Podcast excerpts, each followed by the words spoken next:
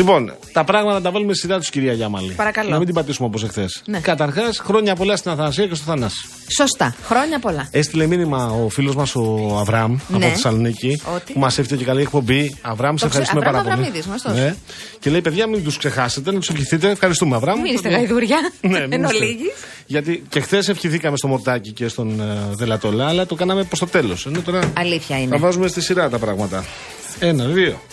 Έφερε και γλυκά. Τα χρυσά είναι Ποια; το αντώνυμα. Τα δικά σου είναι τα χρυσά; Ναι, ναι, ναι. Α, δεν είναι να ξοδευτείς. Να πούμε χρόνια Τόσο πολλά πολύ. και στη Μαρία την ψάλτη μας. Επίσης Είναι χρυσά, γλυκάκια όντως. έξω. Έχουν φυλάξει Είναι μέσα. πε... Όχι, βρε. Ή το, το, το, αλουμινό χαρτάκι τους είναι χρυσό. Και επίσης, επειδή συζητάγατε πριν, εγώ δεν άκουγα τώρα. Εσύ μου το πες γιατί είχα μια σύσκεψη κάτω για την εφημερίδα, θα σου πω. Αλλά συζητάγατε για συνταγές. Εγώ μετά θα πάω κάπου που έχει finger food. Μάλιστα. Δηλαδή εκεί μόνο με, με τα δάχτυλα μπορείς να φας, δεν μπορεί να φας με πυρούνι. Δεν θα σου δώσουν πυρούνι. Θα άμα περνάει ο κόσμος, θα περνάνε οι, οι σερβιτόροι, θα υπάρχει μπουφές και όλα αυτά θα είναι πράγματα που θα μπορείς να τα πάρεις με το χεράκι σου. Δεν θα υπάρχει πυρουνάκι. Και άμα θέλω πυρούνι και μαχαίρι, γιατί εγώ έχω μάθει να κόβω με το μαχαιράκι στο δεξί και το πυρουνάκι στο αριστερό. Είναι τόσο μικρά που δεν χρειάζεται. Δεν καταπίνω κατευθείαν. Έτσι. Δεν θα με παρεξηγήσουν. Ε; Όχι. Σαν την Αθερίνα. Άρα, δεν θα, άρα δεν θα χορτάσω. Άμα φας πολλά, θα χορτάσεις. Άρα να φάω κάτι πριν να πάω με λίγα λόγια. Αυτό εκεί θέλω να καταλήξω. Δεν ξέρω πού δεξιώνεσαι, Γιώργο μου. Θα έχουν finger food είπαν τώρα. Τι να σου πω. Ωραία, θα- Πόσα finger θα είναι δικά μου δεν ξέρω. Φαντάζομαι δεν θα πω αυτά είναι δικά μου. Είμαι σίγουρη Ναι. ότι θα έχουν προνοήσει γνωρίζοντας ότι είσαι ένας εκ των καλεσμένων και, Και θα θα έχουνε δουλέψουν με ποσότητα. τρεις-τέσσερις δίσκους για μένα. Ναι, ναι, ναι. ναι, ναι. Ε, μην φας τρει-τέσσερι δίσκους, παχαίνουν αυτά. Δεν δεν θέλω. Ε, Έχω ξεκινήσει να προσέχω. Φαίνεται. Το, τον παρακαλούσα να φάει γλυκό έξω. Δεν... Γιατί έχει να πάει να φάει να, μετά να δεξιωθεί. Τα να το χρυσά μου, δεξιωθούν. κα- μου γυαλίσαν τα χρυσά, τα δικά σου να ξέρεις. Δεν θέλω τώρα. Λοιπόν, να συ- να, να συνεχίσουμε με τα, Με τα σοβαρά. με τα σοβαρά και με την επικαιρότητα. Καταρχήν, καλησπέρα, καλώς ήρθατε. Είστε συντονισμένες και συντονισμένοι στο Real FM. Εκεί Ο είσαστε. κύριος Αντώνης Μορτάκης είναι Εκεί στην είσαστε κονσόλα και δεν του θα ήχου. φεύγετε. Τελεία. Γιατί φεύγετε; Πώς φεύγετε; Αν μένετε εδώ πέρα στο Real Πού FM. να πάτε καταρχήν; Κοιμάστε, αφήστε το Real FM. Θα παίζει μουσική. Θα έχει το λαβίθι. Το πρωί έχει το ψάλτη. Γιατί να κλείσετε το Real FM. Καλά δεν λέω. Αν σας παίρνει ο ύπνος έτσι εκεί στο βραδάκι στον καναπέ και ακούτε Μπογιόπουλο, θα καταγγείλει, θα σηκωθείτε. Αλλά Θα μετά το τελειώσετε. Βογιόπουλο έρχεται το λαβίθι με την Κασίμη. Οπότε μια χαρά. Πολύ ωραία. Πάρα πολύ ωραία. Μετά λαβίτη σκέτος, μετά παρδάλι. Έχουμε προνοήσει για εσά. Μην κλείνετε το ραδιόφωνο. Έλα, Έτσι. συνέχισε. έτσι. Η κυρία Δέσποινα Καλοχέρη βρίσκεται στο τηλεφωνικό κέντρο. Αναμένει τα τηλεφωνήματά σας στο 211-200-8200. Εμείς αναμένουμε τα email σας στο studio.papakirialfm.gr, τα SMS σας διαλκενό το μήνυμά σας και αποστολή στο 19600. Ο Γιώργος Παγάνης. Η Αναστασία Γιάμαλη. Θα είμαστε μαζί λοιπόν μέχρι τις 7 για το επόμενο δίωρο. Τώρα δεν θέλω να ξεκινήσω, αλλά θα ξεκινήσω. Μάλλον να πω πρώτα ένα καλό κουράγιο, να το ευχηθούμε, εσύ και εγώ, σε εσάς που μας παρακολουθείτε, μας παρακολουθείτε, μας ακούτε. Ε, στο αυτοκίνητό σας και δυσκολεύεστε αυτή την ώρα ιδιαίτερα στο κομμάτι βεβαίως από Καλυφτάκη, από Κηφισιά μέχρι μεταμόρφωση. Πάρα πολύ δύσκολα τα πράγματα. Δυστυχώς η δυσκολία θα συνεχιστεί για μερικά χιλιόμετρα. Έτσι θα πάτε από ό,τι βλέπω μέχρι το ύψος του περιστερίου. Βλέπω μεγάλη δυσκολία σήμερα και στο ανερχόμενο, δηλαδή από Πειραιά προς Κηφισιά. Η δυσκολία ξεκινάει από χαμηλά, δηλαδή από Ρέντι, και πηγαίνει έτσι δυστυχώς από ό,τι βλέπω επίσης μέχρι τη Νέα Φιλαδέλφια. κουράγιο, παιδιά, κουράγιο. Ναι, κουράγιο και σε όσους πάτε σούπερ μάρκετ, γιατί φαίνεται ότι η χώρα μας πήρε το πανευρωπαϊκό της ακρίβειας. Λάδι, τυρί και φρούτα τον ε, Δεκέμβριο, έτσι. Ο χάρτης του πληθωρισμού των τροφίμων από την Eurostat βγηκε Στο Είμαστε δεύτεροι, Δεκέμβριο. είμαστε. Πρώτη καλέ. Για ποιους μας καρνά, ναι. για τίποτα τυχαίους, για τίποτα τελευταίους, για καμιά μπανανία. Λοιπόν, το Δεκέμβριο ο πληθωρισμός του ελαιόλαδο στην Ελλάδα ήταν, κάτσε Γιώργο μου, 58,5% και καμία χώρα της Ευρωζώνης δεν είχε υψηλότερη μεταβολή. Πώς φάνηκε. Λοιπόν, η Γαλλία κατάφερε να το συγκρατήσει στο λάδι στο 18,3. Ο μέσος όρος της Ευρωζώνης, για να είμαστε και δίκαιοι, ήταν 48,5. Στην Ισπανία, που είναι επίσης ελαιοπαραγωγό χώρα και μας έχεις πει τι γίνεται εκεί στα μέρη σου στη Μεσσηνία. Και στην Κρήτη από ό,τι άκουσα. Α, έχουν κατοικοεδρεύσει και εκεί οι Βεβαίως. Ισπανοί για να ψωνίσουν Τσιμπάνε ότι όπου υπάρχει. βρούνε. Ό,τι δηλαδή είναι ο Μορτάκη με ένα ντενεκέ, θα τον πάρουν. Στην Δηλαδή πάνε για Ισπανία, ντενεκέ, πάνε για μεγαλύτερες ποσότητες. ο πληθωρισμός στο ελαιόλαδο έτρεχε το Δεκέμβριο με.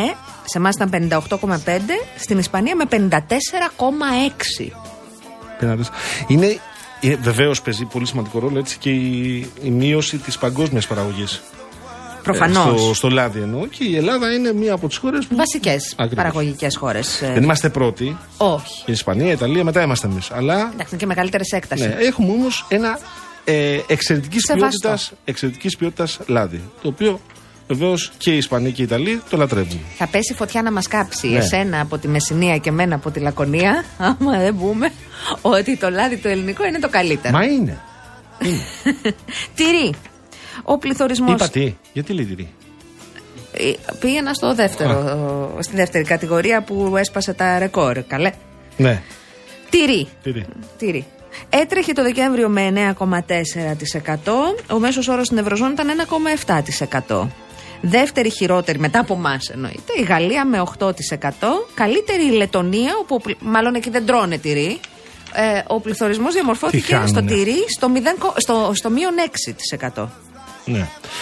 Λοιπόν, να σου πω τώρα και κάτι άλλο, γιατί θα Να μου έχουμε, πεις ό,τι συνέχεια, θες. θα έχουμε συνέχεια και τον κύριο Μελάτο καθηγητή. Αλλά επειδή ρώτησα κι εγώ και λέω τι γίνεται, ρε παιδιά, εξηγήστε μου λίγο με τον πληθωρισμό. Ναι, να σου πω το, τι μου εξηγήθηκε από ειδικό, έτσι. Με το Αν- ιδιωτικό το χρέος. Όχι, όχι. Με όχι. τι, Για με τον για πληθωρισμό. Α, πληθωρισμό. συγγνώμη, μπερδεύτηκα. Αν υποθέσουμε, ρε παιδί μου, ότι υπό- υπόθεση εργασίας. Αύριο μηδενίζει ο πληθωρισμός. Και έχουμε μηδέν. Δεν, έχουμε τα, δεν είμαστε πρωταθλητές, είμαστε μηδέν. Ναι. Θα γίνει θαύμα. Μην, ας μην περιμένουμε ότι θα πέσουν οι τιμές. Δεν θα πέσουν. Θα σταματήσουν να ανεβαίνουν. Και βέβαια. όπως μου εξηγήθηκε, για να πέσουν οι τιμές θα πρέπει να περάσουμε σε ένα αρνητικό πληθωρισμό. Ο αρνητικός πληθωρισμός όμως συνεπάγεται ύφεση. Η ύφεση συνεπάγεται ανεργία, μείωση εισοδημάτων. Ενώ τώρα με αυτό το πληθωρισμό τα εισοδήματα πάνε δεν λέω τρένο. αυτό, δεν λέω αυτό. Τι χρειάζεται, να βρούμε τη χρυσή τομή; Αυτό χρειάζεται. Να τη βρούμε. Βέβαια δεν είναι Δηλαδή δικιά να μας μην δουλειά. ευχόμαστε να πάμε σε ύφεση στο τέλος της Σε ημέρας. καμία περίπτωση να μην ευχόμαστε να Γιατί πάμε τα έχουμε σε περάσει ύφεση. σχετικά πρόσφατα και θυμόμαστε την, τη, όχι Βεβαίως. γλύκα, την πίκρα. Την πίκρα. Θυμόμαστε την πίκρα, αλλά και αυτή η κατάσταση που πας σε ένα σούπερ μάρκετ και με δεδομένο και το, το κόστος συζητάμε. στέγασης και λογαριασμών είναι Και πού ανυπόφορη. να Και, δεις ας τώρα τι- λέμε ανάπτυξη. Τώρα να δεις που θα περάσουν τα καράβια τη- από την Ερυθρά Θάλασσα, θα περάσουν από το χωράφι. Καράβια. Καταλαβέ.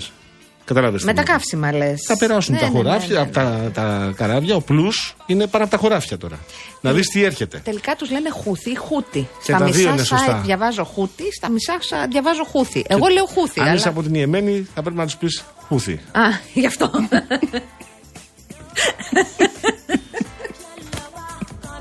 feel alright.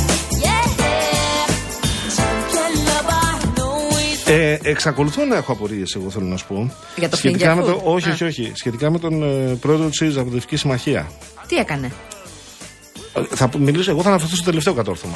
Υπάρχει ομάδα που να το συμβουλεύει. Α, για τα αλβανικά θα Ναι. πεις.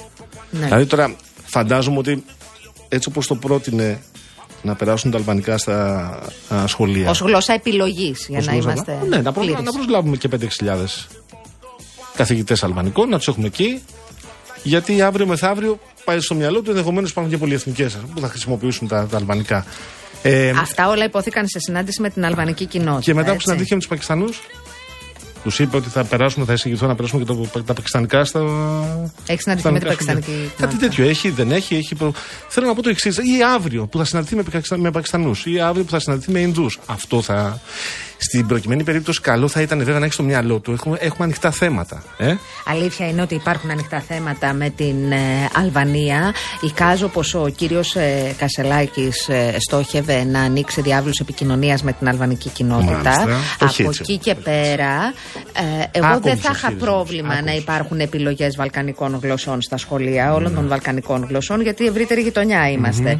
Ωστόσο, ε, στα σχολεία όπως Μόνο είναι τα σήμερα. αλβανικά. Μόνο τα αλβανικά. Κάποιος μπορεί να του εξηγήσει τι γίνεται με τους άμυδες. Και με τον αλβανικό εθνικισμό, γιατί ενδεχομένως να μην το γνωρίζει ο άνθρωπος. Εγώ το λέω χωρίς να ειρωνεύομαι ούτε κοροϊδεύω. Ενδεχομένως Μιλάω με απόλυτη ειλικρίνεια. η- Μπορεί να μην ξέρει. η, η ενίσχυση των ε, σχέσεων σε επίπεδο λαών να μπορούσε να είναι και όπλο απέναντι στους εκατέρωθεν εθνικισμούς που τα, τα πρωτεία σίγουρα τα κατέχει η Όχι, όχι, μισό Αλβανία. λεπτό. Εάν βάλεις αλβανικά μόνο. Δεν είμαι στα- υπέρ ή Όχι, δεν, κατά, λέω για δεν σένα, έχω λέω άποψη. για την πρόταση που έκανε. Μόνο στα σχολεία. Είναι σαν να λες ότι δεν έχεις αλβανική κοινότητα. Δεν έχεις δηλαδή ανθρώπους οι οποίοι ήρθαν εδώ γιατί εκεί που ζούσαν δεν μπορούσαν να ζήσουν. Όπως φαντάζομαι περισσότεροι από, από εσάς που μας ακούτε έχετε γνωρίσει κάποια οικογένεια που ήρθε από εκεί πριν από μερικά χρόνια, πριν από 10 χρόνια, πριν από 15, πριν από 20 χρόνια, πριν από 25 χρόνια, γιατί δεν μπορούσε να ζήσει. Και ήρθε εδώ για να δουλέψει. Αυτοί οι άνθρωποι τι κάνουν, κάνουν μια αλβανική κοινότητα. Δεν είναι αλβανική εθνότητα στην Ελλάδα. Όταν Μειονότητα βάζεις εννοείς. μειονότητα, όταν βάζεις τη γλώσσα στο σχολείο και λες αλβανικά, πάει να πει ότι ανοίγεις Καλά, τον ούτε ασκό αγγλική του αιώλου. μειονότητα έχουμε, αλλά Περίμενε. είναι Άλλο γλώσσα αυτό. επιλογής. Δεν Ούτε ήρθαν οι γαλλική Άγγλοι να σου μειονότητα πούν- έχουμε. Οι Άγγλοι δεν ήρθαν να σου πούνε εδώ ότι ξέρεις κάτι, έχουμε ένα θέμα εμείς με κάποιες αποζημιώσεις. Άσχετα πώς φύγανε. Α, ανα- να αναζητήσετε παρακαλώ πώς Νομίζω φύγανε. ότι από τη- εδώ- την παραμυθιά η, ε, τότε εκεί οι Το Αλβανοί. όσοι φύγανε. πρόβλημα είναι ότι δεν, ε- δεν υπάρχει σαφής ε, εικόνα για το ποια είναι η κατάσταση στα σχολεία. Δεν θα μπορούσε να είναι μάθημα επιλογής, γιατί εδώ καλά-καλά δεν έχουν δασκάλους και καθηγητές αγγλικών, για παράδειγμα. Έχεις δίκιο, εσύ αναφέρεσαι στο, στο θέμα το, το ουσιαστικό. Ναι. Υπάρχει όμως και το πολιτικό. Το πολιτικό είναι άλλη τάξη Και υπάρχει και το ζήτημα. πολιτικό. Και αφού συναντήθηκε, δεν ξέρω τι ήταν οι κύριοι ή κυρίες που συνάντησε ο πρόεδρος του ΣΥΡΙΖΑ Αποδευτική Συμμαχία. Εγώ περίμενα όμως ή περιμένω όταν ξανασυναντηθεί μαζί τους να, κάνει, να ανοίξει ένα θέμα για την έκταση του 1.300.000 στρεμμάτων που έκλεψε το αλβανικό δημόσιο από τους Έλληνες της Βόρειας Υπήρου.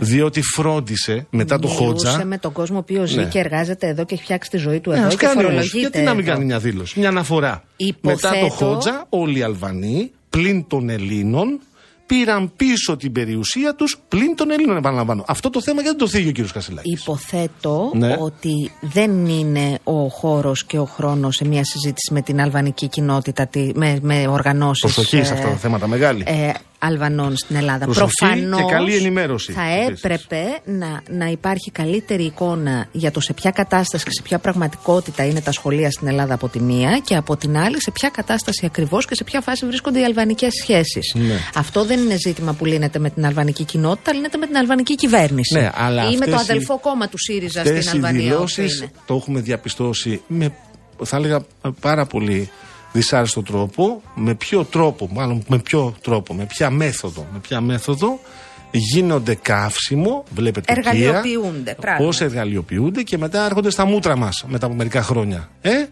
το έχουμε διαπιστώσει αυτό.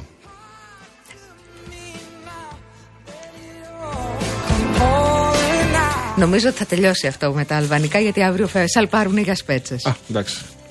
Εντάξει, υπέροχα. έχουμε άλλα θέματα. Θα, Κοίταξε, θα πάνε όλοι; η κυρία Μάλαμα που είχε την αυτεία όλη την εβδομάδα έκανε συναντήσεις με τον κύριο Κασελάκη με, με πολιτιστικούς συλλόγους. Μπορώ να πω κάτι; Άρα κατανοώ ότι μάλλον θα πάει. Αυτό ήθελα να πω ότι υπάρχει τρόπος να πας χωρίς να υποστείς ναυτία. Είπαμε, πας Κώστα από και τα Κώστα. λοιπά. Ο δικός Φύγουμε. μέχρι Κώστα και από Το Κώστα πρωί, άντε. πηγαίνεις. Λοιπόν, Εκτό και αν έχει 8 μποφόρ. αν Κοίταξε, έχει- εμένα αυτό το οποίο με ενδιαφέρει και θα συνεχίσω να το λέω σε ό,τι αφορά το κόμμα της αξιωματικής αντιπολίτευσης και όλα τα κόμματα της αντιπολίτευσης, τα προοδευτικά, στα οποία έχω έτσι μεγαλύτερο ενδιαφέρον, γιατί θεωρώ ότι κάνουν ιδεολογικού τύπου αντιπολίτευση στην ε, κυβέρνηση. Αυτό που με ενδιαφέρει είναι να παράγουν πολιτική. Κατανοώ αυτό που λες για την ε, συνάντηση με την ε, αλβανική κοινότητα και το τι υπόθηκε εκεί. Ενδεχομένως το πλαίσιο και η πρότασή του να έχει μπει σε ένα εντελώς διαφορετικό πλαίσιο για να είναι πολύ πιο κατανοητή και πολύ πιο εύκολο να γίνει. Έχω την αίσθηση πως και αυτή η. Πώς να το πω. Πώς είναι, αφ- και, και σκόνταψε ο κύριος ε, Κασελάκης σε κάποια ζητήματα τα οποία είναι, ε, του, δεν του είναι ακόμη απολύτως γνωστά. Είναι αλλιώς να βλέπεις τα πράγματα με τη λογική ενός ανθρώπου ο οποίος ζούσε σε μια άλλη ήπειρο και έχει εικόνα κάποιων διαφοροποιήσεων αντιπαλωτήτων αλλά Βαλκάνια είναι όλα. Και είναι άλλο να τα αντιλαμβάνεσαι ως αρχηγός κόμματος. Θέλει άλλη προσοχή, προφανώς. Από εκεί και πέρα έχει σημασία που κάνει πλέον πιο πολιτικές τοποθετήσεις και, γίνω, και επιχειρεί το, η ηγεσία του κόμματος να κινηθεί στην σφαίρα της Σύμφωνα. πολιτικής. Καλύτερη ενημέρωση. Με λάθη χρειάζεται. θα- Εγώ με επιμένω λάθη καλύτερη ενημέρωση. προφανώς. Επίσης, επειδή είπε και ελληνικά στη, στην Αλβανία. Διδάσκονται ήδη. Διδάσκονται ήδη. Το Αρσά- Αρσάκιο το Σίτσιο, έτσι. Mm-hmm. Ο Μπαμπινιώτης. Λοιπόν, α, καλό είναι λοιπόν να είμαστε ενημερωμένοι για αυτά τα θέματα και να τα σκεφτόμαστε δύο και τρεις φορές, ειδικά όταν είμαστε στις θέσεις που βρίσκονται οι πολιτικοί μας. Και αυτό αφορά όλους τους πολιτικούς. Εν προκειμένου, ε, από εκεί υπόθηκε και το σχολιάζω. Τώρα, για τα υπόλοιπα. Έχουμε θέματα με την ε, Greek Mafia. Υπάρχει ενημέρωση της ελληνικής αστυνομίας εξέλιξη μετά από δύο συλλήψεις, 7 ταυτοποιήσεις ε, ε, υπόπτων οι οποίοι φέρονται να έχουν διαπράξει, κατηγορούνται, θα κατηγορηθούν ενδεχομένως όταν θα σχηματιστεί η δικογραφία για ανθρωποκτονίες, εμπισμού, εκρήξεις. Θα το ακούσουμε και αυτό στην πορεία. Ελπίζω να έχουμε λίγο χρόνο, αλλά έχουμε πει με την Αναστασία να μιλήσουμε σήμερα με τον κύριο Χριστοδουλίδη σε λίγο τον ενεργειακό επιθεωρητή. Ε; Στείλτε από τώρα ό,τι απορία έχετε. Σας παρακαλώ να επαναλάβω τους τρόπους επικοινωνία. Στούντιο παπάκυριαλεφm.gr. Παίρνετε τη δέσπινα την καλοχέρι 211-200-8200. Ε, ή SMS real και το μήνυμά σας και αποστολή στο 19600. Ό,τι απορία έχετε για να δούμε γιατί σιγά σιγά πάμε προς το τέλος του Ιανουαρίου. Θα κλείσει, θα έρθει το μπουγιουρντί από, την, ε, Να σου πω κάτι. από τον πάροχο. Μου ήρθε εμένα. Ναι. Σου ήρθε και σένα. Για κάτσε να μπω στο app. Εμένα μου ήρθε την ώρα που οδηγούσα κιόλας.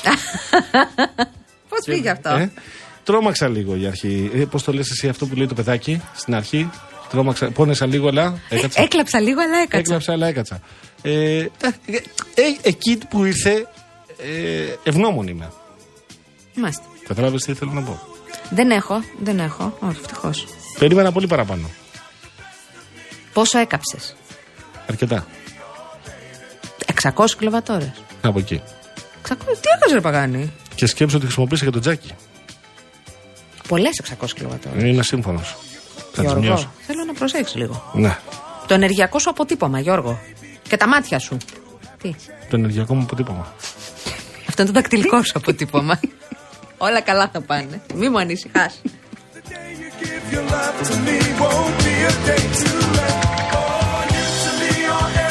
Αυτό που μου είχε πει, μας είχε πει και σε εσένα το είχε πει, ο κύριος Χριστοδουλίδης για το κίτρινο τιμολόγιο, ναι, δίκιο έχει. Στη δική μου την περίπτωση. κι εγώ κίτρινο έχω. Εντάξει, όταν ακούω finger food, λέει ο Γιάννης, καβατζώνομαι για φαγάκι κανονικό afterwards. Έτσι. Γιατί σε κάτι τέτοια σε τρώει πίνα. Νηστικό μάρτυρας. Εκεί που θα Χαιρετισμούς. πάω κοντά είναι και η πολύ γνωστή καντίνα με τα βρώμικα. Ε, Αντώνη, και θα πάω μετά. Ε, και είναι και γρήγορα τα παιδιά εκεί, πας. Εγώ τρώω το. που- Αυτό δεν υπάρχει πλέον. Γιατί βλέπω τα νέα παιδιά που πηγαίνετε εσείς δηλαδή. Εσύ, Αναστασία, και πάτε και πείτε, ε, ε, ε, θέλουμε ένα βρώμικο με κοτόπουλο. Ένα βρώμικο που να έχει μέσα ε, πατάτες. Ένα το ωραίο, το γνήσιο το βρώμικο. Ντροπή σας. Ναι, δεν ξέρετε τίποτα. Αυτό που τρώγαμε στην Αθήνα πριν από 20 χρόνια είναι αυτό που είναι το βραστό. Με το διπλό λουκάνικο μας. Με το λαχανικάκι του. Με το κρεμμυδάκι του. Τώρα θα σε Τι σοκάρω. πάτε και τρώτε. Θα σε σοκάρω. Και το λέτε και βρώμικο. Πείτε το Έχω πεντακάθαρο. Ακούσει σε νησί σε σουβλατζίδικο. Ήταν νεαρές κοπέλες, ωραιότατες, πολύ γλυκύτατα κορίτσια και ήταν ευχάριστα ήταν στις διακοπές τους στο νησί, στα κουφονίσια. Ναι. Λοιπόν, και τσεκάρανε τι θα παραγγείλουν. Ήταν, κατάλαβα από τη συζήτηση, όταν και οι τρεις vegan. Στο σουβλατζίδικο. Και πήγαν στο πλατζίδικο. Και ναι, είναι οικονομικό, είναι εύκολο, είναι γρήγορο. Σου λέει κάτι θα βρούμε να φάμε εδώ. Τι πήρανε; Τι πήρανε; Η κάθε μία από δύο πατατόπιτες. Τι είναι η πατατόπιτα; Πίτα με πατάτες. Πίτα με πατάτα, ντοματούλα, Ναι. κρεμμυδάκι. Πώς Αυτά φάει; η δική μου Σως γενιά. όχι, γιατί έχει ζω- ζωικό αγάπη. Αυτό που περιγράφεις ως πατατόπιτα, η δική μου γενιά το τρώγε τη μεγάλη εβδομάδα.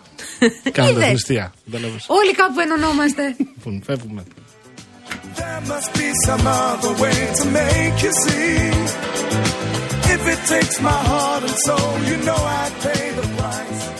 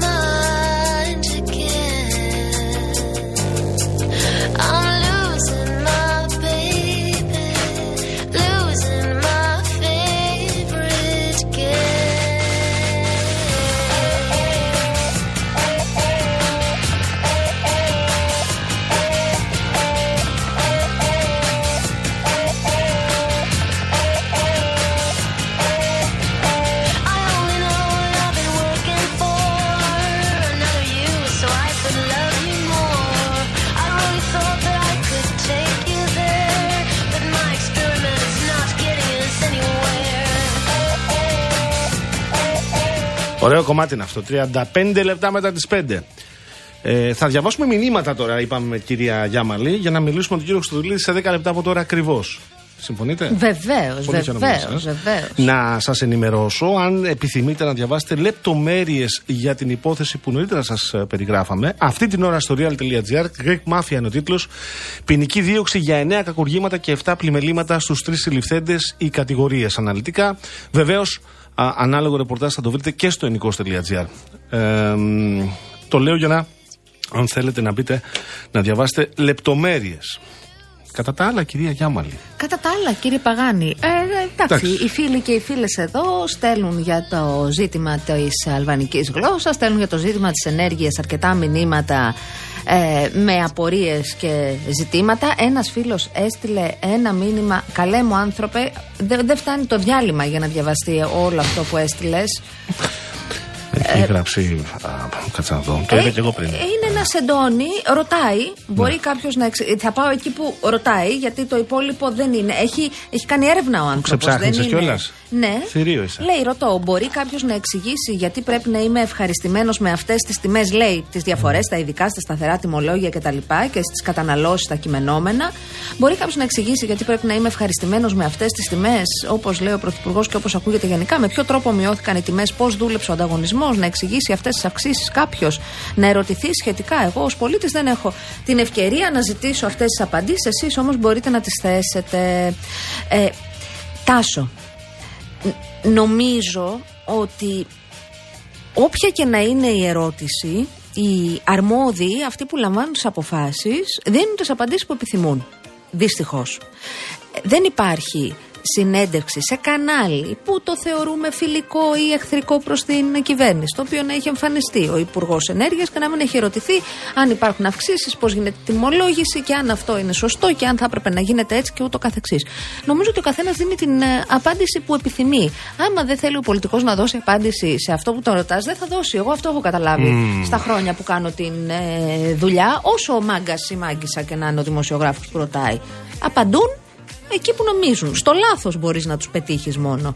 Από εκεί και πέρα εύλογα είναι τα ερωτήματά σου, τα έχω κι εγώ. Λοιπόν, ε, έρχονται μηνύματα. Α, εντάξει, έχουν ξεκινήσει οι γνωστοί ε, φανατικοί. Ε, καλησπέρα σας, κύριε Γιώργο μας. Καλησπέρα σας. Καλησπέρα και σε εσάς, κύριε. Ο κύριος. Καινούριο είναι αυτός. Καινούργια απογραφή. Τώρα δεν ξέρω αν πρέπει να διαβάσω. Να διαβάσω, δεν διαβάσω. Δεν έχει ακριβώς νόημα, αγαπητέ μου φίλε. Δεν μας έκανες καμία ζημιά με την απάντησή σου. Είναι άλλη ζώνη. Και δεν μας απασχολεί και μπορείς να ακούσει ό,τι Στις θέλεις. δημοκρατίες μπορείς να ακούσει ό,τι θες. Χαιρόμαστε που ακούς τώρα εμάς. Μπορείς να ακούσει ό,τι άλλο θέλεις. Είναι δικαίωμά σου. Κανείς δεν θα σου πει από εμάς εδώ. «Ω, όχι, εδώ θα. Εδώ θα κλειδώσει τη συχνότητα. Το έλεγα εγώ πριν για εσά. Εσείς, άμα θέλετε το κάνω. Αλλά αν ήθελες να μας κάνεις κακό, ας πούμε, δεν Ναι, θα ναι. έπρεπε να απαντήσεις αυτό που απάντησες. Ναι. Ε, Έλση και μου αυτό κατάλαβες εσύ. Θέλω επίσης να σε ενημερώσω ότι υπάρχει γραφείο του Χάρβαρτ στον Άφλιο. Όσο και αν δεν το πιστέψεις, και εγώ το έψαξα, δεν το πίστευα στην αρχή, αλλά υπάρχει ένα γραφείο. Εσύ καταλαβαίνεις από την τοποθέτηση που έκανα εγώ για την, ε, ε, κατά την άποψή μου, ε, ατυχή δήλωση του κ. Κασελάκη για τα αλβανικά. Καταλαβαίνεις ότι αυτό θα μας οδηγήσει στο να μην θέτουμε παρακαταθήκες για το μέλλον και θα βρεθούμε κάποια στιγμή με τίποτα με ντρεσέδες τουρκικούς. Εντάξει. Αν δυνατόν να ακολουθήσω τη σκέψη σου. Ε, εγώ πάλι Έχω μια αδυνατό αδυναμία. να ακολουθήσω τη σκέψη του Σάκη. Λέει λίγο με τους γάμους των ομόφυλων ζευγαριών, λίγο με την αλβανική γλώσσα. Καταλαβαίνει τον αποπροσανατολισμό από άλλα πιο σοβαρά ζητήματα έτσι. Ποιο είναι πιο σοβαρό, Είναι η ασφάλεια; Το έχουμε κάνει λύσα σε αυτή την εκπομπή χθες, προχθές, παραπροχθές. Είναι η ακρίβεια; Γι' αυτό και αν έχουμε συζητήσει. Ε, είναι η στέγη; Γι' αυτό και αν έχουμε συζητήσει. Ε, είναι οι λογαριασμοί του ρεύματος; Γι' αυτό και αν έχουμε συζητήσει. Ε, είναι τα εργασιακά; Χθες συζητήσαμε για τις τριετίες, ποιους αφορούν, ποιοι έχουν λαμβάνει, ποιοι δεν έχουν λαμβάνει. Είναι οι συντάξεις; Χθες πάλι με αυτό ε, ολοκληρώσαμε την εκπομπή. Σάκη, δεν κατανοώ. Μερικές φορές νομίζω ότι σε αυτή τη χώρα συζητάμε με όρους ναι, αλλά για το τάδε δεν λέτε. Και για το τάδε έχει πει κάποιος, απλά μπορεί να μην σε κάλυψε ο τρόπος που το είπε. Ναι. Δεν ξέρω. Ε, ε, αλήθεια. Ε, Επίσης, σε ό,τι αφορά το, το γάμο των ομόφυλων, έχω τεράστια κριτική να κάνω στην κυβέρνηση και έχω τεράστιο θέμα και με τον τρόπο που το βάζει ο κύριος Μητσοτάκης στο ζήτημα του ότι είναι μια υπεύθυνη στάση η αποχή. Θεωρώ ότι δίνει πολύ εύκολα διέξοδο στον κόσμο από το κόμμα του που δεν επιθυμεί να ψηφίσει. Αλλά το ότι συζητάτε για αυτό. Μην τη χρησιμοποιήσουν βουλευτές και της αντιπολίτευσης. Θα τη χρησιμοποιήσουν βουλευτές της Μίζωνος και λάσονο. Της Μίζωνος τα στοιχεία μοιάζουν να λένε εντύπωση ότι δεν θα Ότι χρησιμοποιηθεί. θα τη χρησιμοποιήσουν. Πολύ κάποιοι, κακό κάποιες. τότε για την Κουμουνδούρου και πολύ κακό και για τη Χαριλάου Τρικούπη. Εγώ θέλω να το επαναλάβω. Εγώ θεωρώ ότι ο κύριος Παρασκευαίδης έπρεπε να έχει διαγραφεί μετά από αυτήν την πολύ προβληματική δήλωση. Αναφέρομαι στον ε, βουλευτή τη- Ναι. του Πασόκ, τον οποίο βέβαια εγκάλεσε ο Άδωνης Γεωργιάδης, που έχει λίγο πλάκα από μόνο του. Γιατί αλλά έχει πλάκα, ρε. Γιατί έχει πλάκα. γιατί Γιώργο μου δεν γεννηθήκαμε χθες. Αυτή τη χρονιά φέτος είναι υπέρ ο κύριος Γεωργιάδης. Το σύμφωνο συμβίωσης δεν το ψήφισε.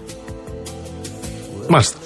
Ε, ε, ε, το 2015 έλεγε άλλες θέσεις σε συνέντευξη που είχε δώσει τότε στη Τζέννη Μπαλατσινού σχετικά με την ομοφιλοφιλία. Λέει ότι είναι πολύ καλό μεγαλώνοντας να αλλάζεις άποψη και να είναι μια άποψη η οποία είναι πιο συμπεριληπτική η άποψη που έχεις. Φαντάζομαι και εγώ ότι εδώ στη χώρα μας, τη λατρεμένη, και όχι μόνο στους πολιτικούς, σε όλα τα επαγγέλματα, ε, το να εξελισσόμαστε γυναίκες άντρες σε διάφορα θέματα δεν πρέπει να μας δένει με το παρελθόν μας. Αλλιώς ήταν ο Άδωνης Γεωργιάδης στο παρελθόν του, αλλιώς ήσουν εσύ, αλλιώς ήμουν εγώ.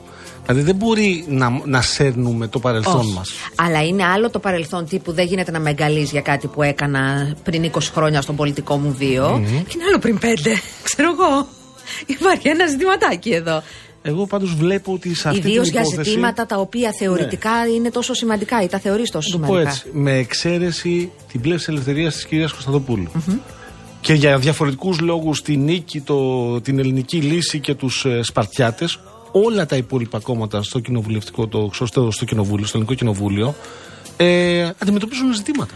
Να με συγχωρείς. Κραδασμούς. Ο ΣΥΡΙΖΑ αντιμετώπισε κραδασμούς για τη διαχείριση του πράγματος, το νομοθέτημα και η πρότασή του υπάρχει. Ναι. Τι λες, υπήρχε δεν είπε ο επί- κύριος Πολάκης στον ε, κύριο Κασελάκη ότι εγώ δεν μπορώ να ανέβω στα βουνά των σφακιών από τα 300 μετά ψώματα και πάμε να είπε κάνουμε τέτοια συζήτηση; ότι είναι δύσκολα Ναι. υπερασπίσιμο. Άμα δεν του άρεσε όμως, δεν θα το είχε υπογράψει ούτε επί Τσίπρα ούτε επί Ε, και Κασελάκης. επίσης όταν ο κύριος Κασελάκης κατέβαινε υποψήφιος στον ΣΥΡΙΖΑ από τη Δυτική Συμμαχία για να γίνει πρόεδρος. Και μπράβο του. Εγώ το θεωρώ αυτό που έκανε τίμιο, έντιμο. Ότι βγήκε και είπε: Κοιτάξτε, εγώ αυτός είμαι, έρχομαι από εκεί, από τις Τότε ήταν ΗΠΑ. υπερασπίσιμο. Ναι, και ακριβώς. Ε, σωστό ερώτημα. Δεν είπε ότι εγώ είμαι. Γι' αυτό δεν το λαμβάνω σοβαρά υπόψη αυτό. Άρα- Θέλω να πω ότι σε ό,τι αφορά. Η νέα πλεύση έχει συγκεκριμένη άποψη και καλώ την έχει. Η νέα αριστερά έχει συγκεκριμένη άποψη και, Και η καλώ Νέα την Αριστερά; έχει. Unblock. Εγώ θεωρώ ότι η Νέα Αριστερά δεν θα έχει ε, διαφοροποιήσει. δεν θα Ε, έχει. ε, Ήταν ο κύριος Ηλιόπουλος στην εκπομπή που κάνω στο Κόντρα 11 και 4 με, με 1 και 4. Ε, Δευτέρα ως Παρασκευή. Ε, την ε, Δευτέρα ή την Τρίτη, δεν θυμάμαι. Ε, τον ρώτησα, είστε σίγουρος ότι κανείς από τους 11 τους της 11 δεν θα, δεν θα έχει διαφορετική άποψη. Γιατί σου θυμίζω ότι υπάρχουν και δύο μειονοτικοί βουλευτές Βεβαίως, ε, βεβαίως. στην ε, συγκεκριμένη κοινοβουλευτική Βεβαίως. ομάδα. Και μου είπε, ναι, είμαι απολύτω σίγουρος. λοιπόν, αλλά αυτό τη σιγουριά την ίδια εκφράζουν και οι, οι Σιριζέοι όταν ε, μιλάνε. Ε, εγώ κρατώ μία μικρή επιφύλαξη. Ε, για τον ε, ΣΥΡΙΖΑ, αλλά από την άλλη επαναλαμβάνω αυτό που έφερε είναι πολύ πιο προωθημένο από αυτό που φέρει η Νέα Δημοκρατία. Οπότε το έχουν υπογράψει και δεν το υπέγραψαν μόνο επί Κασελάκη. Υπογεγραμμένο ήταν επί Τσίπρα. Αυτό το νομος- αυτή η πρόταση νόμου δεν έρχεται πρώτη φορά από τον ΣΥΡΙΖΑ. Έχει ξαναέρθει επί κυβέρνησης της Νέας Δημοκρατίας και δεν συζητήθηκε ποτέ, γιατί ξέρουμε ότι για να φτάσει να συζητηθεί πρέπει να έχει συγκεκριμένη πλειοψηφία, μπλα μπλα μπλα, μπλα. Λοιπόν, έτσι έχουν τα πράγματα. Ε, το κουκουέ φαίνεται ότι πάει προς το όχι, από ό,τι κατάλαβα σήμερα με τελευταία τοποθέτηση του κυρίου Κουτσούμπα. Μένει να φανεί. Εκφράζοντας σειρά διαφωνιών με επιχειρήματα με τα οποία εγώ είμαι απόλυτο αντίθετη, αλλά είναι σεβαστά. Ε, τώρα, τα άλλα ζητήματα είναι που καίνε. Καλός ή κακός. Φαίνεται ότι στο επόμενο Υπουργικό θα το συζητήσουν το, το νομοσχέδιο και θα πάει. Ε, Γρίφος μου φαίνεται η απάντηση που έδωσε ο κύριος Βορύδης ότι δεν αλλάζουν, ότι δεν, ε, δεν χαλάνε οι κυβερνήσεις τέλος πάντων για μία διαφωνία. Ναι, αλλά διαφωνείτε και είστε υπουργός. Sorry κιόλας. Δεν είναι έτσι απλά τα πράγματα. Προφανώς. Έχεις δίκιο. Δεν είσαι. Αν είσαι υπουργός δηλαδή. Εγώ έχω την. ε, Δηλαδή ο Γιώργιακα στι πρωτεία μπορεί να ψηφίσει ότι γουστάρεις Ναι. στην τελική ανάλυση. Του έδωσε το, Αυτό το, την είναι πράσινη ένα επιτα- θέμα τη λευκή σοβαρό επιταγή. για την κυβέρνηση. Τι θα κάνει δηλαδή αν διαφοροποιηθεί ο συγκεκριμένος υπουργός; Και με ποιο τρόπο θα επιλέξει να διαφοροποιηθεί; Άλλο πράγμα η αποχή, ακόμα και ως υπουργός. Άλλο να πετάξει ένα όχι. Έτσι Αυτό, ακριβώς. έτσι. Θα τα δούμε όμως αυτά και θα τα παρακολουθήσουμε. Και το ερώτημα είναι αν θα έχει πέσει η καταιγίδα, αν θα έχει κοπάσει η καταιγίδα μέχρι τις ευρωεκλογές. Και για να πάω έτσι λίγο και στο, μ, στο αριστεροχώρι, να σου πω ότι... Ε, Στην αριστερή πολυκατοικία; ναι, ναι, ναι, ναι, ναι. Ωραία, πολυκατοικία. Αυτή έχει γίνει τώρα. Ωραία είναι. Έχει διάφορα χρώματα πάνω, έχει ωραία πρόσωπα, έχει ωραία μπαλκόνια. Έχει ενδιαφέρον μη δούμε κι άλλη ευρωλίστα Οπα. άλλου χώρου. Του χώρου της, ε, αυτού που λέμε αναμέτρηση. Η αναμέτρηση είναι μια νέα οργάνωση με αποχωρήσαντες από την νεολαία ΣΥΡΙΖΑ ήδη από το 2015 ε, και από τον ΑΡ. Σου θυμίζω Ναι. ότι αυτό είχε κατέβει με τον ε, κύριο Παπαδάκη στο Δήμο Αθηναίων. Στο Δήμο και Αθηναίων. πήγε, δεν πήγε καθόλου άσχημα. Ε, πήρε ε, έξι, γύρω στο έξι. Και δεν βλέπεις δηλαδή να γίνεται κουβέντα η ζήμωση με τη Νέα Αριστερά; Δεν ξέρω, ε, δεν α, θα απέκλεια, το γράφτηκε και σήμερα σε ιστοσελίδα εγκυρότατη στη στήλη πληροφοριοδότης ότι ετοιμάζεται να κατέβει νέα ευρωλίστα με επικεφαλή τον κύριο Καμπαγιάννη, τον άλλο δικηγόρο ε, της δίκης της ε, Χρυσής Αυγής, ο οποίος είναι και ιδιαιτέρως ε, δημοφιλής. Έχει ενδιαφέρον, γιατί έχει ενδιαφέρον να δούμε ε, εκεί τι θα κάνει η ΛΑΕ, τι θα κάνει το ΜΕΡΑ 25. Το ΜΕΡΑ 25 δεν έχει απαντήσει ακριβώς πώς βλέπει το εγχείρημα της ε, νέας αριστεράς ε, ε, και, και μια πιθανή συμπόρευση. Δεν ξέρω και αν να την τα δουν επιθυμούν. όμως γιατί περνάει ο χρόνος και πάμε για ευρωεκλογές, κατάλαβες. Περνάει ο χρόνος. Έχει και καινούριο εκπρόσωπο τύπου. Τον ακούσαμε σήμερα της Νέας Αριστεράς, τον Νίκο Χατζη Νικολάου, ε. Τον κύριο Καρπόζηλο. Τον κύριο Καρπόζηλο, ναι, βέβαια. βέβαια. Ιστορικός. Ε, είναι, ε, Ιστορικός στο επάγγελμα, ο ε, άνθρωπος. Αυτό εγώ, ιστορικός στο επάγγελμα. Θα προτείνω το εξής. Να πάμε, ναι, πάμε σε μικρό διάλειμμα. Στην επιστροφή να κάνουμε την κουβέντα με τον κύριο Χρυστοδουλίδη. Ελπίζω να προλάβουμε μέχρι παρά ένα.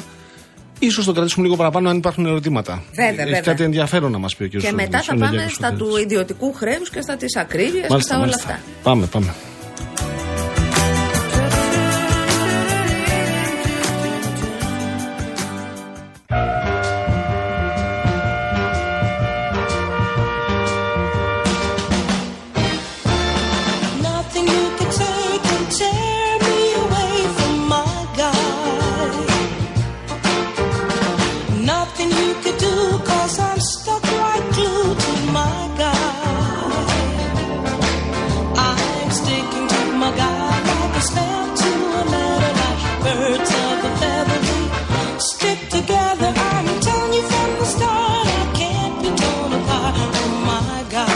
Υποδεχόμαστε λοιπόν τον κύριο Μιχάλη Χριστοδουλίδη, τον ενεργειακό επιθεωρητή, ο οποίος μου λέει, και τον είχα πάρει τηλέφωνο μέσα στην εβδομάδα να τον ρωτήσω κάτι, μου λέει: Ναι, μου λέει, αλλά την Παρασκευή λύγει μια προθεσμία και δεν την έχετε πάρει χαμπάρι, μου λέει, οι περισσότεροι. Ποια προθεσμία λύγει, κύριε Χρυστοδουλίδη μου, καλησπέρα σας. Κα- ε, Καλησπέρα. Καταρχήν, αύριο 12 η ώρα το βράδυ, δεν ξέρω τώρα αν αυτή τη στιγμή που συζητάμε δοθεί κάποια μικρή παράταση. Ναι. Ακόμα δεν την έχω δει, δεν την έχω ακούσει.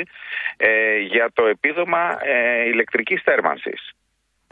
Α, και δεν έχει συμμετοχές, δεν έχει. Δεν, δεν έχει συμμετοχή. Μέχρι στιγμής έχουν ε, υποβληθεί 390.000 αιτήσεις, ενώ οι δυνητικά δικαιούχοι είναι 1.200.000. Δηλαδή, ούτε Πώς το 30, ετούμε, ούτε κύριε το Χριστοδουλίδη, για 30%. το, για το επίδομα αυτό; Είπατε, δεν σας άκουσα. Πώς ετούμε για αυτό το επίδομα, με ποιο, με ποιο Μπαίνετε- τρόπο; μπαι- Μπαίνετε στην ε, πλατφόρμα της ΑΔΕ, στο My Thermancy, υπά αριστερά υπάρχει ένα κουμπάκι, το πατάς, που λέει ε, αίτηση για επίδομα ηλεκτρικής θέρμανσης. Για Και κάτσε.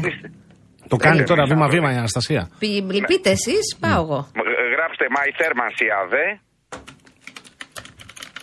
Λοιπόν, Ακούτε Είναι και ο όλα. ήχος από τα πληκτρολόγια, και έτσι. τα νύχια. Ε, πρώτα ζούμε, μετά γράφουμε. Λοιπόν, είναι η πλατφόρμα της ΑΔΑΕ για το επίδομα θέρμανσης. Απευθύνεται σε όσους καταναλώνουν για τη θέρμανσή τους ηλεκτρική ενέργεια και πληρούν τα κριτήρια χορήγησης με βάση την θέλετε να απόφαση πούμε τα ΤΑΔΕ. κριτήρια μια στιγμή. Ναι, ναι, Ναι, ναι, ναι. ναι, ναι. Ανοίγω Λοιπόν, κι εγώ να τα καταρχήν, βλέπω. Ο Χριστός και η άγαμος- Παναγία. Άγαμος με εισόδημα έως εικο- δεκα- ε, 16.000 ευρώ.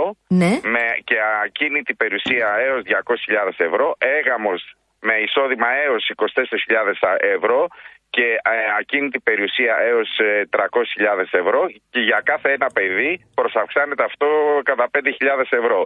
Πολύτεκνη με εισόδημα έως 50.000 ευρώ και χωρίς όριο αξίας ακίνητης περιουσίας, ελεύθεροι επαγγελματίες, ε, επαγγελματίες με ακαθάριστα έσοδα έως 80.000 ευρώ. Αυτά είναι τα κριτήρια.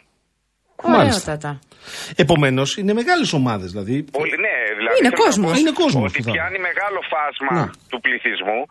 Όμως, εγώ τι πιστεύω; μια Δεν έχει εκτίμηση να επικοινωνηθεί. κάνω. Ορίστε. Δεν έχει επικοινωνηθεί. Γιατί ο κόσμο. Δεν έχει επικοινωνηθεί από τα μέσα μαζικής ενημέρωσης.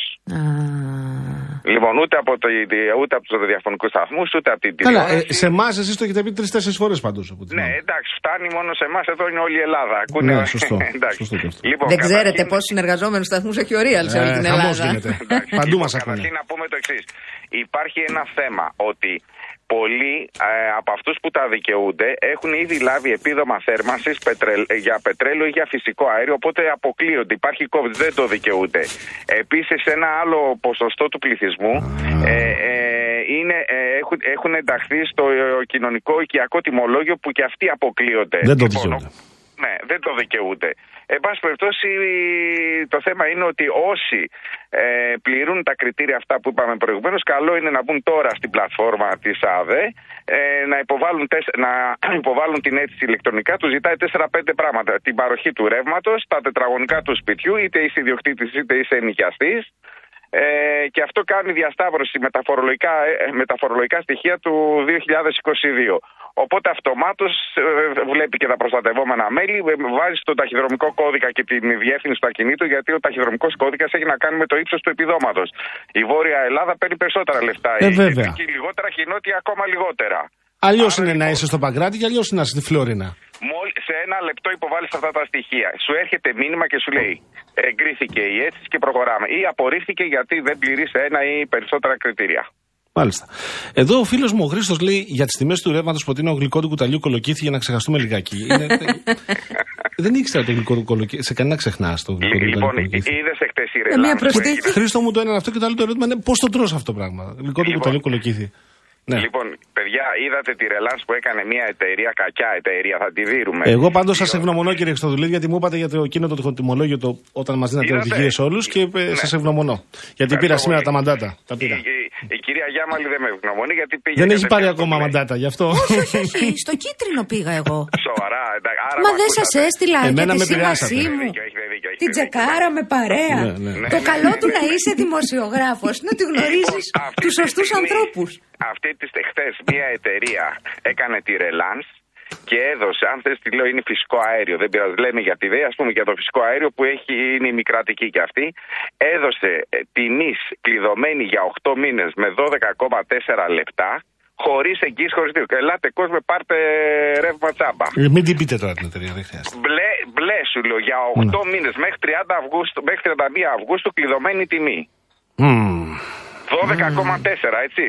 Σκέψου ότι προ-κρίση ήταν 10 λεπτά η χρέωση της κιλοβατόρας. Και, Και τώρα πώς το δίνουν- κάνει αυτό, θα μπει μέσα; Δεν ξέρω, εγώ ρωτήστε τον. Και το γελάει πολύ. Γελάει, γελάει. Δεν ξέρω. Ναι, πώς τι το κάνει. κάνουμε τώρα, να ρωτήσω κάτι άλλο εγώ. Ναι. Είμαστε, άλλοι είναι στο πράσινο, οι περισσότεροι από ό,τι φαίνεται. Το 90 περίπου της εκατό Το 90%. ε, έχει μετακινηθεί στο πράσινο, πράσινο. όχι συνειδητά, ασυνείδητα. Δεν έχει κάνει τίποτα. Απλά υπάρχει τους μετα... αφού δεν κάνανε τίποτα. τους Κύλησε ο μετακινήσανε χρόνος από αυτομάτως. τάμι και τους βρήκε στο πράσινο. Μπράβο. Λοιπόν, τι κάνουμε. τ- Α, έλα, Μισό Αναστασία. λεπτό Α, απορία. συγγνώμη. Ναι. Από το Μάη Θέρμανση, αν καταλαβαίνω καλά, η Ελένη ρωτάει, οι, ε, μπορούν να κάνουν αίτηση και αυτοί που είναι στο κοινωνικό τιμολόγιο; Όχι, το Όχι, είπα όχι. προηγουμένως, Είναι αυτοί όχι, όχι, είναι αποκλείονται, εκτός. αποκλείονται. Είναι εκτός. Α υποθέσουμε λοιπόν ότι είμαστε στο πράσινο 9 στους 10 Ναι. ή στο κίτρινο ε, 5 στους, ε, στο 5% ξέρω εγώ πόσο Ναι, είμαστε. ναι.